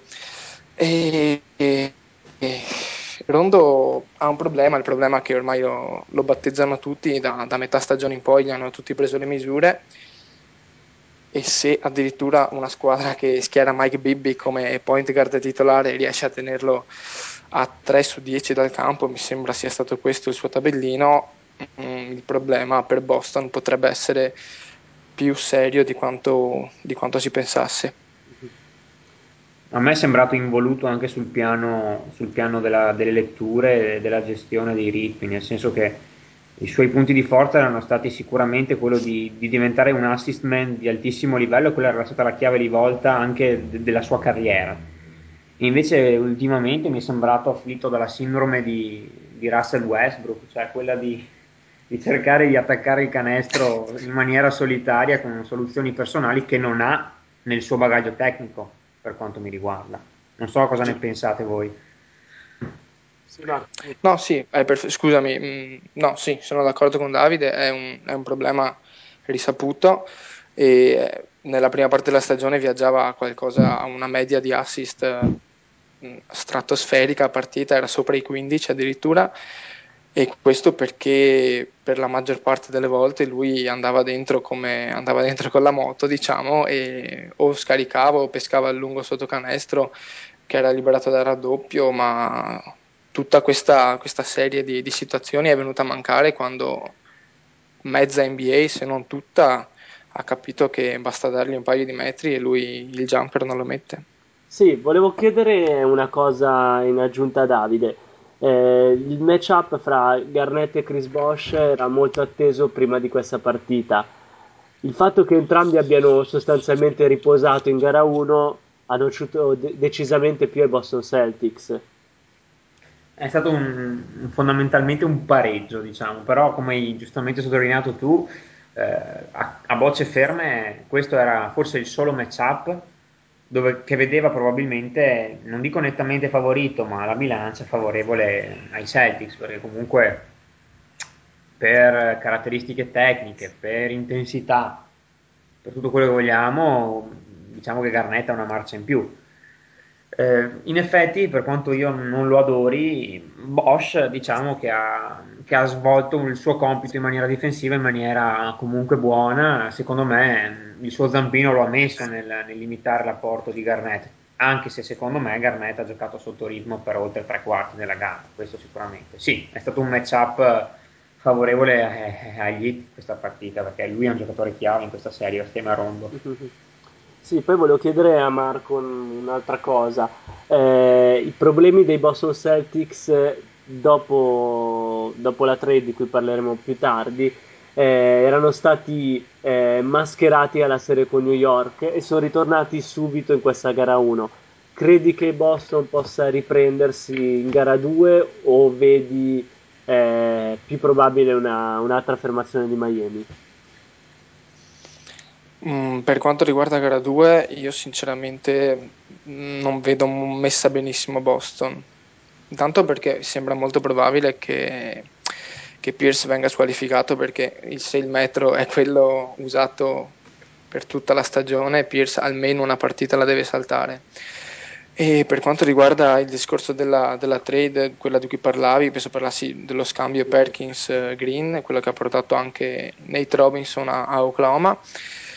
Io credo che eh, il valore di Perkins a Boston, pur, eh, seppur cresciuto molto da, dalla stagione del titolo in poi, sia stato comunque sottovalutato perché se si va a guardare il, il roster de, di Boston, eh, a lunghi non stanno messi benissimo. Hanno Germain O'Neill che però non è più quello di, di 5-7 anni fa hanno un signore di 130 kg che sta seduto in panchina vestito Fai. con un tendone da circa. Fai anche però... 160, vai. Eh, sono andato, sono andato, sono stato ottimista. e, e di, lui, lui, di sicuro non potrà essere un fattore in questa serie e quindi credo che anche se di fronte diciamo hanno una front line composta da Joel Anthony e Eric Dampier io credo che ci siano più problemi di quanto, di quanto credessero per Boston, soprattutto lì sotto. Chiedo a Davide, proprio per questa trade, nella scorsa settimana Federico Buffa, ospite di We're Talking About, lodava la trade di, di Danny Ainge eh, per, per l'arrivo di Jeff Green, sostanzialmente come LeBron Stopper. Dopo questa gara 1 e anche come chiave della serie, credi che eh, questa trade abbia portato un effettivo guadagno in questa serie?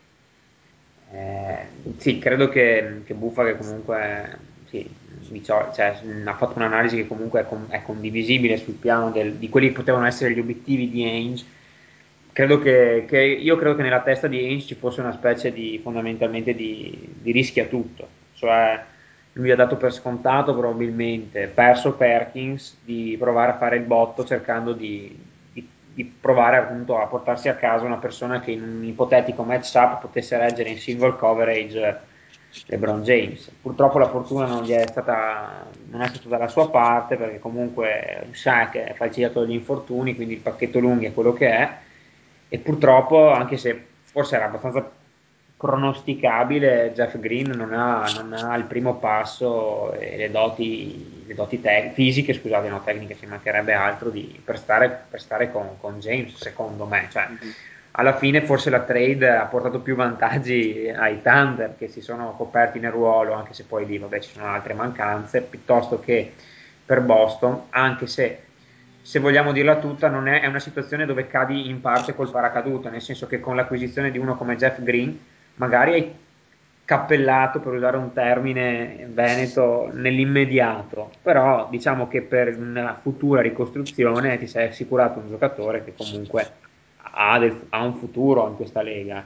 Cioè, io la voglio vedere in quest'ottica, cioè non ha sbagliato del tutto. Sì, sì, sì. Ha fatto una scommessa come ne fanno molti nelle contender per cercare quel quel, quel, piccolo boost che ti può magari portare alla vittoria finale, come il caso di, di Wallace quell'anno lì con Detroit eh, e via dicendo. Sì, poi diciamo che eh, Ainge sono sostanzialmente d'accordo con te, anche perché di fatto eh, Boston in questo momento ha tre centri, i due O'Neill e Kirstic, che nell'arco dei 48 minuti avrebbero dovuto coprire stabilmente la posizione di, di centro senza far rimpiangere eccessivamente Perkins, anzi, considerando il valore totale dei giocatori, la differenza eh, ne guadagni. Esatto, esatto, non volevo dirlo, però eh, sì, anche a mio parere ne guadagni. Logicamente l'infortunio di Shaq ha un po' spostato la, l'ago della bilancia della trade, adesso è facile giudicare negativamente le... Esatto. Cioè, quando fai una scommessa la puoi vincere o la puoi perdere. Io non credo, cioè, sono dei manager, general manager NBA, insomma, non sono degli idioti. Ecco, credo che sia appunto stata una scommessa, purtroppo non è, non è riuscita bene. Insomma. Beh, poi vedremo nell'economia della serie, siamo in gara 1, quindi c'è Appunto. C'è ancora una marea di tempo per Boston per recuperare, anzi, diciamo che. Voi siete più aggiornati di me, non so quali siano le condizioni fisiche, non me lo ricordo quali siano le condizioni fisiche di Shaq, cioè quale sia la prognosi, però. Guarda, io non lo so onestamente, non so se Marco riesce a aiutarci. Guarda, so mh, da quello che si legge fra Twitter e aggiornamenti vari sembra che debba rientrare corso di, nel corso di questa serie. Eh, Il vero punto di domanda non è quando, ma in che condizioni. esatto, esatto. Eh, bene, passiamo alla parte dei pronostici, la parte più ostica per entrambi, immagino. Davide, secondo te come va a finire questa serie? Allora, diciamo che si tratta di pronostici, eh, quindi Possiamo, partiamo da un presupposto che secondo me sarà oggettivo, cioè che la serie arriverà almeno a gara 6. Mm-hmm. Eh, io credo che, che, questi non siano i veri Celtic eh, che abbiamo visto, credo che, che, qualche reazione ci sarà e quindi mi aspetto che alla fine razionalmente i Celtic possano portarla a casa, anche se eh, gli hit che ho visto ieri sera mi hanno impressionato. Però direi di nuovo, io tifo, cioè, sono abbastanza simpatizzante di Boston e quindi direi 4-3 per i Celtics. Oh, che bello. Marco, a te. Guarda, io in separata sede pronost- avrei pronosticato una vittoria di Boston, ma qui- e di conseguenza da buon paraculo andrei con un pronostico speculare a quello di, di Davide. Andrei con un 4-3 per Miami, pur, pur preferendo personalmente Boston come squadra, mm. io credo che Miami stia per, per, effettuare il passaggio, diciamo, quello decisivo, mm. quello che lo porta ad essere una squadra veramente da, da titolo. Bene, io che sono un po' meno paraculo di voi, dico che Boston non arriva a gara 6. Per me, per me addirittura. è Miami o 4-0 o 4-1 addirittura. Dopo questi pronostici passiamo alla seconda serie della Eastern Conference che vede da una parte Chicago Bulls che sono reduci dalla vittoria a fatica contro gli Indiana Pacers che affrontano gli Atlanta Hawks che sono finalmente riusciti a sfatare tabù degli Orlando Magic. È una sfida che propone appunto il confronto fra Kirk Harris e il suo passato. Si può dire ufficialmente che il silenzioso Kirk ha fatto fare un discreto salto di qualità ad Atlanta, statistiche a parte. Chiedo a te, Marco. Beh, eh, il salto di qualità eh, sì, c'è stato perché mh, come, com- come sanno molti, il predecessore di, di Heinrich, Bibby, eh, nella metacampo difensiva era quello che viene definito un telepass, faceva passare tutti. E Heinrich è arrivato all'Atlanta, ha, messo, ha saputo mettere ordine, è un giocatore che, che non vuole la palla in mano per un numero minimo di volte a partita, non, non gli interessano le statistiche come hai detto tu. E, ed i risultati si sono visti perché per la prima volta nei, negli ultimi tre anni Atlanta partiva con uh, il fattore campo contro, con, fa- mm, con, lo sfavore del fattore campo controllando contro una squadra che eh, l'anno prima l'aveva praticamente spazzata via con, uh, con un divario mi sembra da record ed è riuscito a, ad espugnare la Amway Arena già a gara 1 e, ed ha impedito che Orlando, che aveva avuto ben tre possibilità di ribaltare nuovamente a proprio favore il vantaggio della serie, e non, non c'è riuscita semplicemente. Questo perché, perché Atlanta ha, ha, utilizzato una tattica annunciata, una tattica che conoscevano tutti sin, sin dall'inizio, cioè quella di di far sfogare Howard e di, e di, restare sui tiratori. E Orlando, come si sa, è una squadra che nasce e muore con il tiro da tre e questo ha permesso ad Atlanta di, sì, di sfatare il tabù. Sì, sì, beh, io stavo un po' ridendo perché io le partite degli Atlanta Hawks non riesco proprio a guardarle. sì, sono, sono indubbia, indubbiamente brutti da vedere. Passiamo con Davide a Chicago che eh, nella, nella, prima serie playoff contro i Pacers ha forse pagato il fatto di essersi ritrovata, non dico per caso perché non si vincono 60 e più partite per, a caso, come squadra numero uno dell'NBA, forse con un paio d'anni in anticipo sulla tabella di marcia. E la serie con Indiana ha insegnato due cose, che Chicago ha ancora le forti lacune in guardia, nel settore delle guardie, anche se Kyle Corver ha tirato fuori qualche coniglio dal, dal cilindro e che Derrick Rose fa pentole coperchi e an- mette anche le, le, biciclette come mastrota praticamente. Mondi a casa. Esatto, Mondi a casa ti aspetta. Secondo te, Davide, eh, il paragone con i Cleveland Cavs di LeBron James è calzante oppure la situazione è diversa? Allora, eh, questa è una domanda cattiva perché ti può portare nel terreno alquanto paludoso che terrei a evitare del post The Decision, in cui si è cominciato a parlare del sesso degli angeli e della, della forza o meno del, del supporting cast dei Cavs. ti ricordi benissimo anche le litigate che sono venute fuori nel forum. C- cercando di, di analizzarle in maniera abbastanza oggettiva e asettica, direi che obiettivamente ci sono comunque, guardandolo proprio dal nudo nato statistico, delle similitudini perché mi sono ricordato un attimo le statistiche dello scorso anno anche di, sia dei Cavs che quelle di quest'anno dei Bulls e mh, diciamo che eh, in entrambi i casi si vede come eh, ci sia un giocatore mh, che in un caso appunto era LeBron James nel caso dei Bulls è Rose che stacchi in maniera preponderante rispetto agli altri per eh, rendimento statistico in particolare per realizzazioni D'altro canto anche i Cavs dell'anno scorso avevano eh, il secondo realizzatore che era Jamison, eh, non, aveva, mh, a, a, non, arrivava neanche ai 20 punti a partita, anzi non, era attorno ai 16 punti a partita, mentre per quanto riguarda i Bulls c'è Deng che è a poco sotto i 19. Le differenze sostanziali, che poi sono state anche messe in luce dal buon Carmine in maniera secondo me perfetta la settimana scorsa, stanno nel fatto che eh, I Bulls hanno un problema strutturale forte, appunto, che l'hai messo tu in luce nelle guardie, e in più dalla panchina la second unit non porta assolutamente quei punti veloci, quel cambio di ritmo che sarebbe necessario in un team che, ha, mh, che vuole aspirare ad essere una contender. Perché quando il tuo sesto giocatore come minutaggio, che può essere un Bogans o un Taji Gibson, ti segna 4-5 punti a partita, capisci che le cose non funzionano. Loro hanno un apparato difensivo strepitoso, il coach of the year, forse il probabile MVP, però ci manca quel classico centesimo per fare l'euro, che appunto è eh, una continuità realizzativa dalla panchina alla second unit e una, una shooting guard affidabile. Citofonare al draft, io direi che quest'anno niente di meglio di Alec Burks per il ruolo non lo trovi. Il problema è che quel ragazzo lì finirà in alto e loro rischiano di, di, di cioè loro finiranno fuori dalla lotta. Per cui a quel punto sarebbe il caso di muoversi in fase di trade per provare a sistemare quel buco, perché quel ragazzo lì farebbe proprio a, a caso loro. Sì, sì, ma anche per dire un J.R. Smith con la mid level, non so. Ah, beh, sì, non fa schifo. Esatto, non farebbe schifo, ecco.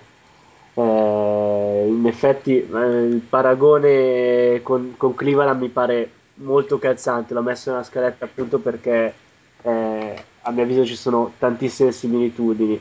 Eh, chiedo a Marco eh, il ruolo di Carlos Buzer in, eh, in, questa serie, non tanto nella prima balbettante serie contro, contro i Pacers, ma contro Atlanta, secondo te il ruolo di Buzer può diventare un filo più nocivo con, con gli avversari, visto che nella prima serie era stato nocivo più che altro contro i Bulls stessi?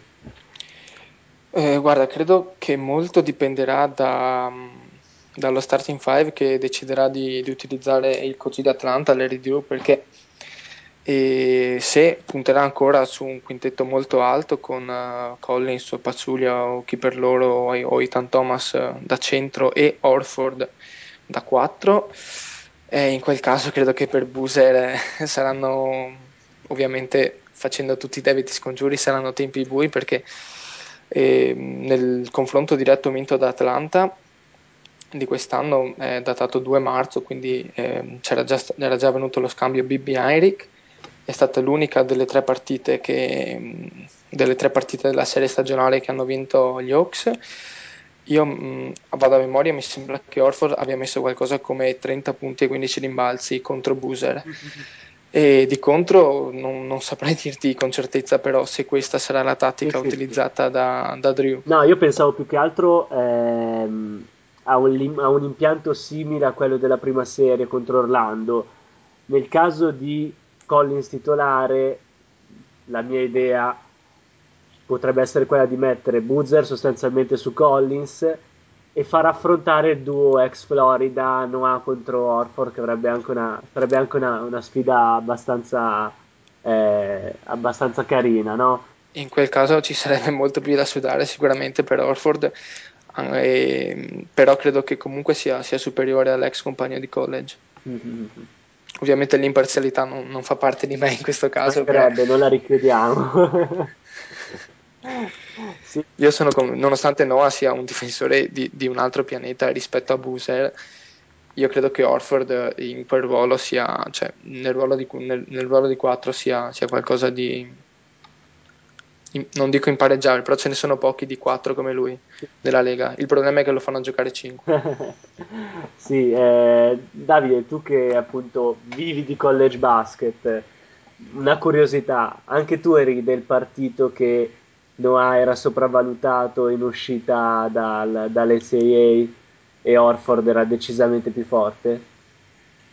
Diciamo che in, in particolar modo il primo anno Noah, quando il primo titolo, quello del, 2000, del 2006, ha vissuto un po' un boost come capita talvolta, quindi sì, fondamentalmente un po' sì, in effetti, però tutto sommato un giocatore che ci mette quell'energia a me piace da matti, perché comunque sì, diciamo che è un giocatore che quando è arrivato in NBA forse era un pochino sopravvalutato per quello che poteva dare, poi ha imparato a, a metterci il giusto piglio e a rendersi utile valorizzando quelle che sono le sue caratteristiche principali e, e lo sta facendo in maniera egregia ed è un giocatore strepitoso per il sistema di Bulls.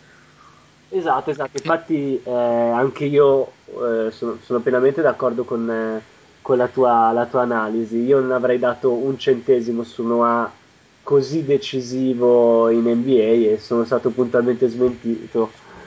sì, diciamo che eh, visto i suoi inizi, viste le bizze con cui ti ricordi, insomma, non si era fatto notare per un comportamento diciamo molto eh, consono a un rookie dal punto di vista anche disciplinare se non ricordo male. sì, per cui questo non l'ha fatto non ha sicuramente facilitato quello che poteva essere gli occhi con cui veniva visto. Poi oh, insomma la base era buona insomma a Florida non hanno vinto due titoli per caso in due anni. Tanto di capelli invece che di cappello, direi. Esatto. Senti, passando a, a Marco invece, eh, come dicevi tu precedentemente, Atlanta ha vinto la serie con Orlando decidendo di farsi stuprare da Howard in gara 1, gara che sostanzialmente ha deciso la serie perché ha sconvolto il fattore campo, diciamo, Esatto. e non facendo entrare in parità il resto della squadra essenzialmente tiratrice. Credi che possa riproporre lo stesso piano di partita con Chicago e con Derrick Rose? Eh, credo che loro pensino di poterlo riproporre, ma io dubito che possano raccogliere diciamo, gli stessi risultati. E come ha ricordato prima Davide, eh, Chicago eh, è vero che probabilmente non è, mh, non è la, la- la numero uno in tutto nella Lega, non è probabilmente arrivata a, diciamo, al top del ranking con un paio di anni d'anticipo, come, come avevi ricordato tu. Però è, è vero che se c'è una cosa su cui può contare oggi senza ombra di dubbio è la difesa. E se c'è una cosa che, che Atlanta soffre sono le squadre ben organizzate difensivamente perché il loro attacco purtroppo, purtroppo per me purtroppo per quei pochi tifosi di Atlanta che, che- che credo ci ascolteranno, e l'attacco di Atlanta nonostante il cambio di coach è rimasto sostanzialmente quello che era l'anno scorso, cioè molti isolamenti per Johnson o, o per Smith e- o per Crawford che ovviamente subentra dalla panchina e po- pochi movimenti, pochi, poco movimento senza palla, poco, poco gioco di squadra, qualche pick and roll, e però dubito che, che questo possa bastare contro la squadra allenata dal miglior allenatore difensivo della Lega, il miglior allenatore in generale. Il premio ovviamente lo, lo ha vinto, lo, lo ha meritato perché comunque portare a 60 vittorie una squadra, una squadra tutto sommato giovane come i Bulls è sicuramente un risultato, è sicuramente un, un risultato elogiabile anche perché non va ricordato che era il suo esordio da, da head coach. E però appunto ehm, la difesa di Chicago secondo me farà passare un, una, un brutto- una brutta settimana, un brutto paio di settimane ad Atlanta. Ok, eh, facciamo qualche pronostico anche qui sulla serie, partendo dal fatto che a mio avviso sarà una serie dove la terza cifra nei risultati si vedrà col binocolo, o posso sbagliare? O non si vedrà. Sì, sì, appunto, sì, sì. Marco, secondo te, da tifoso Atlanta, pu- puoi anche non essere obiettivo, eh, te lo concedo. Pa- passaparola non posso dirlo, quindi io, eh, beh, intanto bisogna, c'è un- credo sia doveroso fare l'aggiornamento perché Heinrich si è infortunato, credo, in, in gara 6 contro Orlando e sicuramente non giocherà stanotte. È stato- c'è stata la dichiarazione ufficiale che partirà Tig come point guard. E, Siamo a eh, posto. sì, siamo, siamo a cavallo. Di conseguenza è, è, è in dubbio anche per, per il proseguo della serie, dicono che proverà a rientrare per gara, per gara 2 o per gara 3, ma anche in questo caso mh, sarà necessario vedere in che condizioni. Fatta questa doverosa premessa, io ho paura che la serie finirà molto presto e quindi andiamo con un 4-3 per Atlanta, Oh, grande, grande, gra- con una gara 7 vinta in trasferta, come, come non se ne vedono tutti i giorni. grande, mi piace questo spirito. Davide, tu cosa ne pensi? 4-2 Chicago, abbastanza relativamente tranquillo, credo. Poi magari verrò smentito brutalmente, ma le sensazioni sono quelle. Sì, da parte mia io eh, rispetto agli, anni- agli altri anni vedevo Atlanta in calo e puntualmente sono stato smentito. Una- Quindi, eh, ma a mio, a mio avviso, Chicago riuscirà a vincere. Anche lì la mette in sei gare, sì. 4-2, dai.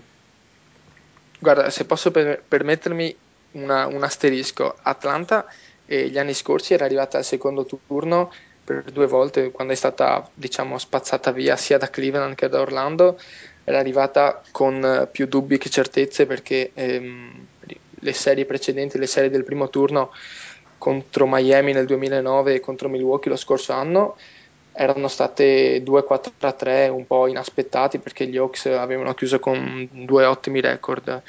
Quest'anno invece di contro Atlanta arriva diciamo in crescita psicologica perché ovviamente partiva da sfavorita contro Orlando, il, il record con cui aveva chiuso la regular season era in netto calo rispetto allo scorso anno. Mm, di conseguenza eh, questo, questo, fattore va, va, tenuto in considerazione perché Atlanta è una squadra molto, molto emotiva. Certo, chi, chi meglio ce lo può dire, quindi possiamo benissimo fidarci della tua opinione, direi. Bene. Poi i dubbi, i dubbi, su tutto il resto restano comunque. Vabbè, certamente, poi non, nessuno di noi è Nostradamus, soprattutto in questa serie non, non, è stata ancora giocata nessuna partita, almeno nella data in cui noi stiamo registrando, quindi eh, non abbiamo molti dati se non quello appunto delle, eh, no, delle situazioni e comunque delle nostre conoscenze. A questo punto ci fermiamo, facciamo una pausa musicale, rientriamo più tardi parlando di NCAA e del Loop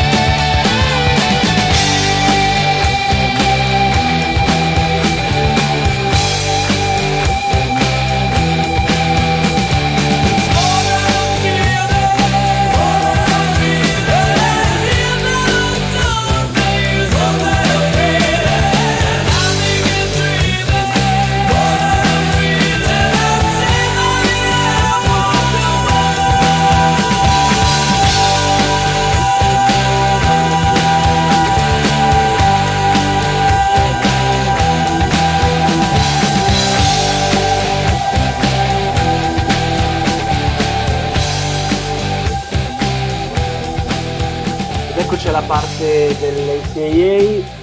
Eh, anche se oggi non parliamo proprio di, di, università, ma parliamo di prospetti che ancora devono entrare all'università o ancora devono affacciarsi all'elite mondiale.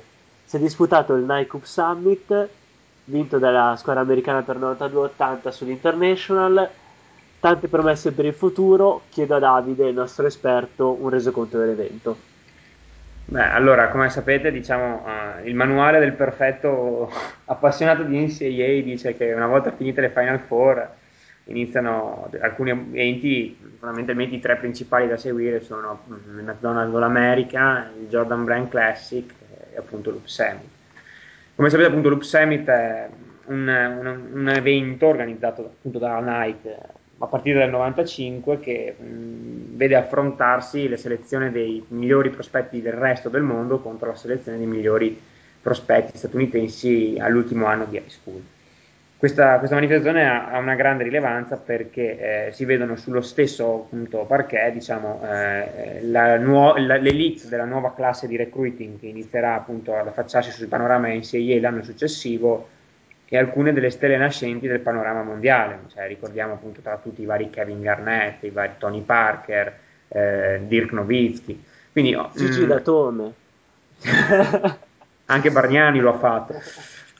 Comunque abbiamo fondamentalmente un evento che ha una duplice valenza. Eh, da un lato possiamo mh, mm, apprezzare inizialmente in un contesto più competitivo del McDonald's All America la classe di recruiting che arriverà e dall'altro possiamo vedere quali potrebbero essere i futuri internationals che si affacciano al, prossimo draft. Per parlare di epoche recenti, eh, nel, 2000, nel 2009 Mote Yunas eh, ha esploso fragorosamente eh, l'anno scorso c'è stato Enes Kanter e quest'anno qualche international si è fatto vedere. Eh, una prima osservazione che possiamo dire di questo evento è che la classe di recruiting del 2011 che si affaccia al prossimo panorama NCAA secondo me è una delle migliori ultimi, dell'ultimo lustro secondo me. Abbiamo un, uh, un, assemblamento di talento che io, che, cioè io seguo l'NBA, cioè l'NCAA da, sì, da una decina d'anni circa, non a livelli elevatissimi negli ultimi anni e io un talento così elevato tutto insieme non lo vedevo veramente da molti anni. Abbiamo quindi una squadra molto, molto, avevamo una squadra molto completa, soprattutto negli esterni che hanno vinto, hanno fatto valere il loro atletismo, la loro intensità superiore per portare a casa la partita. Eh, vogliamo analizzare qualche nome o preferisci una, una considerazione a livello generale? Diciamo? No, beh, secondo me della, della squadra americana puoi andare abbastanza a ruota libera. Beh, allora diciamo che questa qui è una squadra molto incentrata sul, sull'asse Duke-Kentucky, che obiettivamente sono appunto anche le due migliori classi di recruiting del prossimo anno. Abbiamo il fratellino di, di Tig di Atlanta, Marquis, che andrà a giocare a, a Kentucky in ruolo di point guard, eh, che era diciamo accompagnato da Quinn Cook, che invece andrà a Duke e secondo me Cook è un giocatore molto più funzionale ed equilibrato e migliore nelle letture. E poi abbiamo secondo me un giocatore che non è passato abbastanza sotto i radar, però è Tony Roden che andrà a Washington, che nel run and gun di Lorenzo Romar potrebbe regalarci qualche soddisfazione, anche se tende ad andare fuori un po', un po fuori giri. Poi sempre rimanendo nel Kentucky abbiamo Michael Gilchrist, che è questa small forward molto atletica, buona presenza a rimbalzo. E poi abbiamo vabbè, eh, la perla di, questo, di, questa recruiting class che è Anthony Davis, che è una power forward di 6 e 10 che è salito agli onori delle cronache proprio quest'anno ed ha una particolarità, cioè lui fino all'inizio dell'anno scorso era 6 e 3 e quest'anno è diventato 6 e 10 quindi giocava, giocava, praticamente point guard ed è diventato una, una, power forward, quindi ha mantenuto le skill di ball handling che lo rendono un'arma totale. A parte le sopracciglia orripilanti, però per il resto potrebbe diventarne veramente un, un giocatore incredibile, secondo me. Poi abbiamo beh, il cocco di mamma Austin Rivers che andrà a Duke, gioca nei ruoli di shooting guard, shooting forward, ne possiamo tirare fuori veramente un bel prospetto per come attacca in contropiede, per la varietà di soluzioni, per il tiro. Poi abbiamo il nipote di Bob McAdoo, sì. James McAdoo, che andrà a North Carolina e anche questo è un grandissimo prospetto.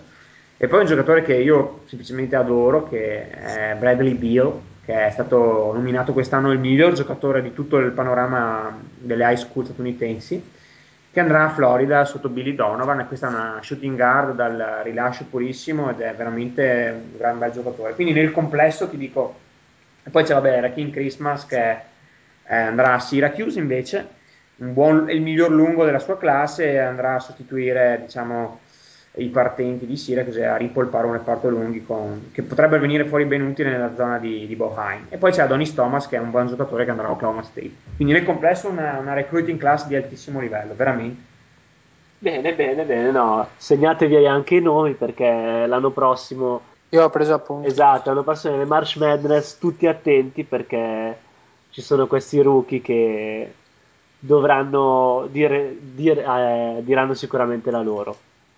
Passiamo invece all'International. Mi avevi parlato in separata sede di, eh, soprattutto di Dario Saric, ritenuto l'erede di Tony Kukoc.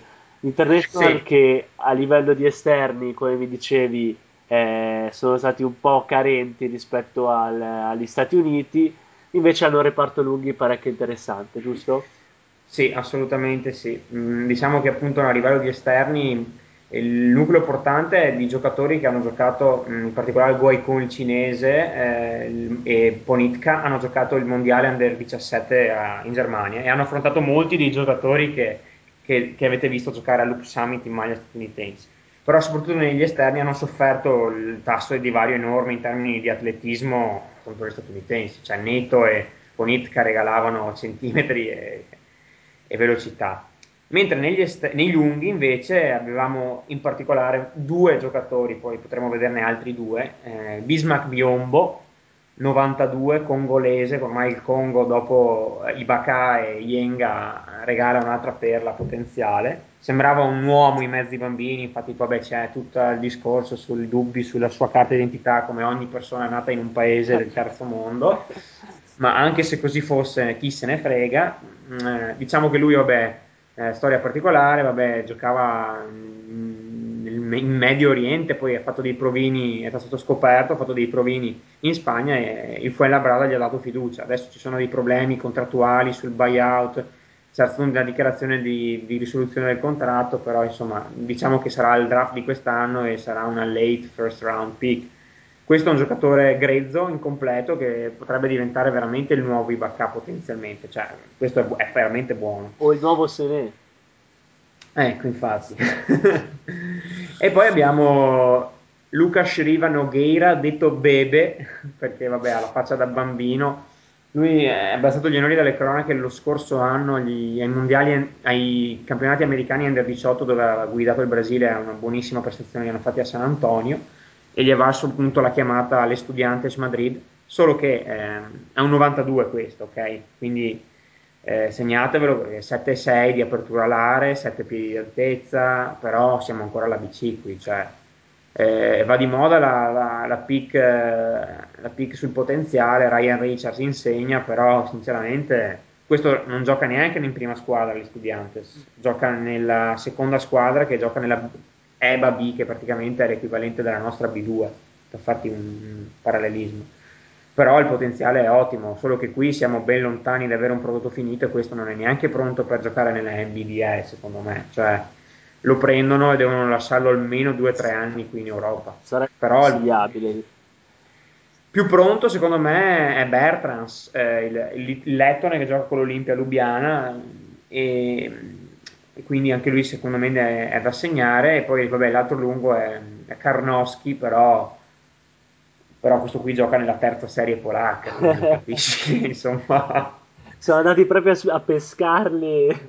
No, no, ma cioè, eh, sia Karnowski che Ponitka sono due giocatori di altissimo livello continentale, Sì, hanno sì. vinto l'argento ai mondiali under 17 con la Polonia, per cui insomma questi mh, hanno mezzi scout eh, di, di squadre di Eurolega dietro, eh. Sì, sì, sì. solo che hanno scelto di restare in casa ancora per un po', adesso vediamo, però cioè, sono due giocatori che vedrai sicuramente ai massimi livelli continentali in Europa, però forse non sono ancora da sicuramente il Ponitka no e Karnowski ne parliamo tra qualche anno, insomma.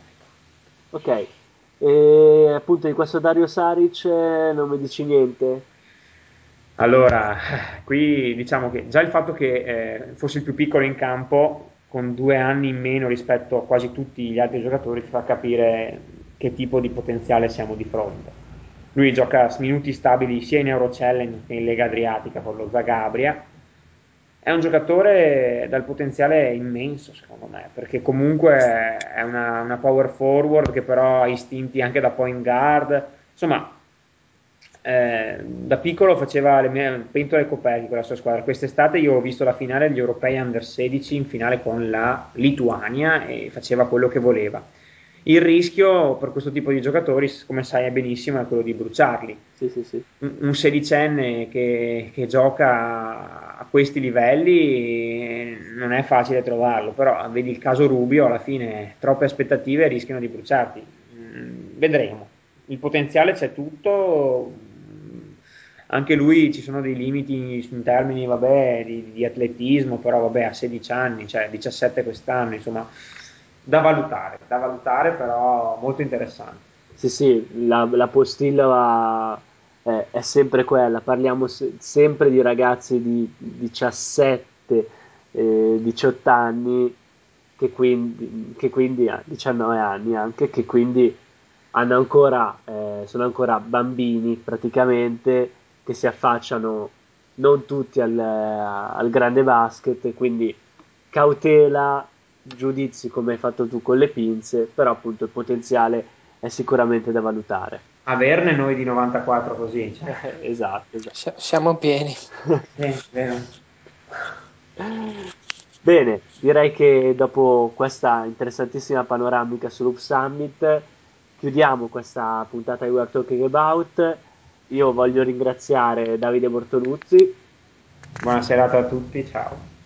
E Marco Vettoretti. Eh, grazie a voi, ciao a tutti. Eh, vi invito come al solito ad ascoltare la prossima puntata. Un saluto a tutti da Davide Carafi.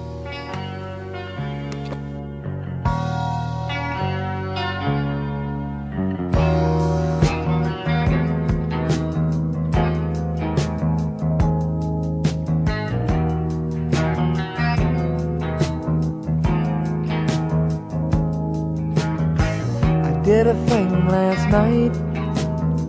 You know those future games. Turned off all the lights, and then the future came. You were by my side.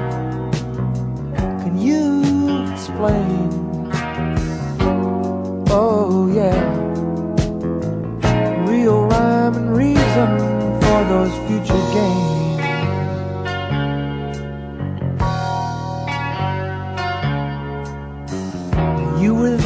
Last night? Oh, were you afraid of things we come upon while playing future games? But baby, it's alright, and so have faith.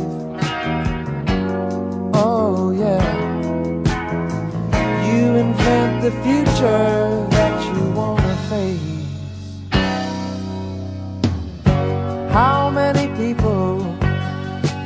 Sit home at night wondering if this day will be here tonight? Wondering if children may bring to the light, inherit the world or inherit the night. No, I'm not the only one to ever spend my nights play in future games.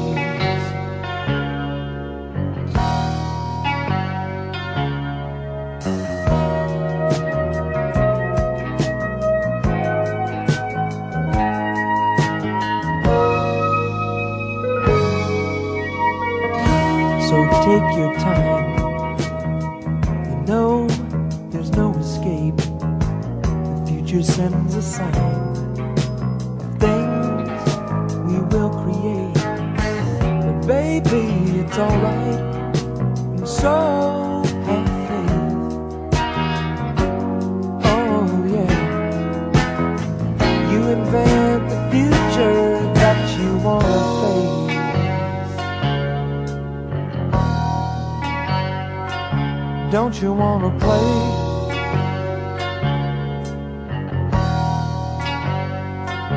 Don't you wanna play?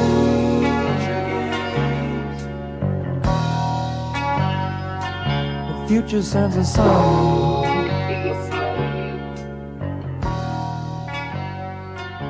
Don't be afraid. Out on the outskirts.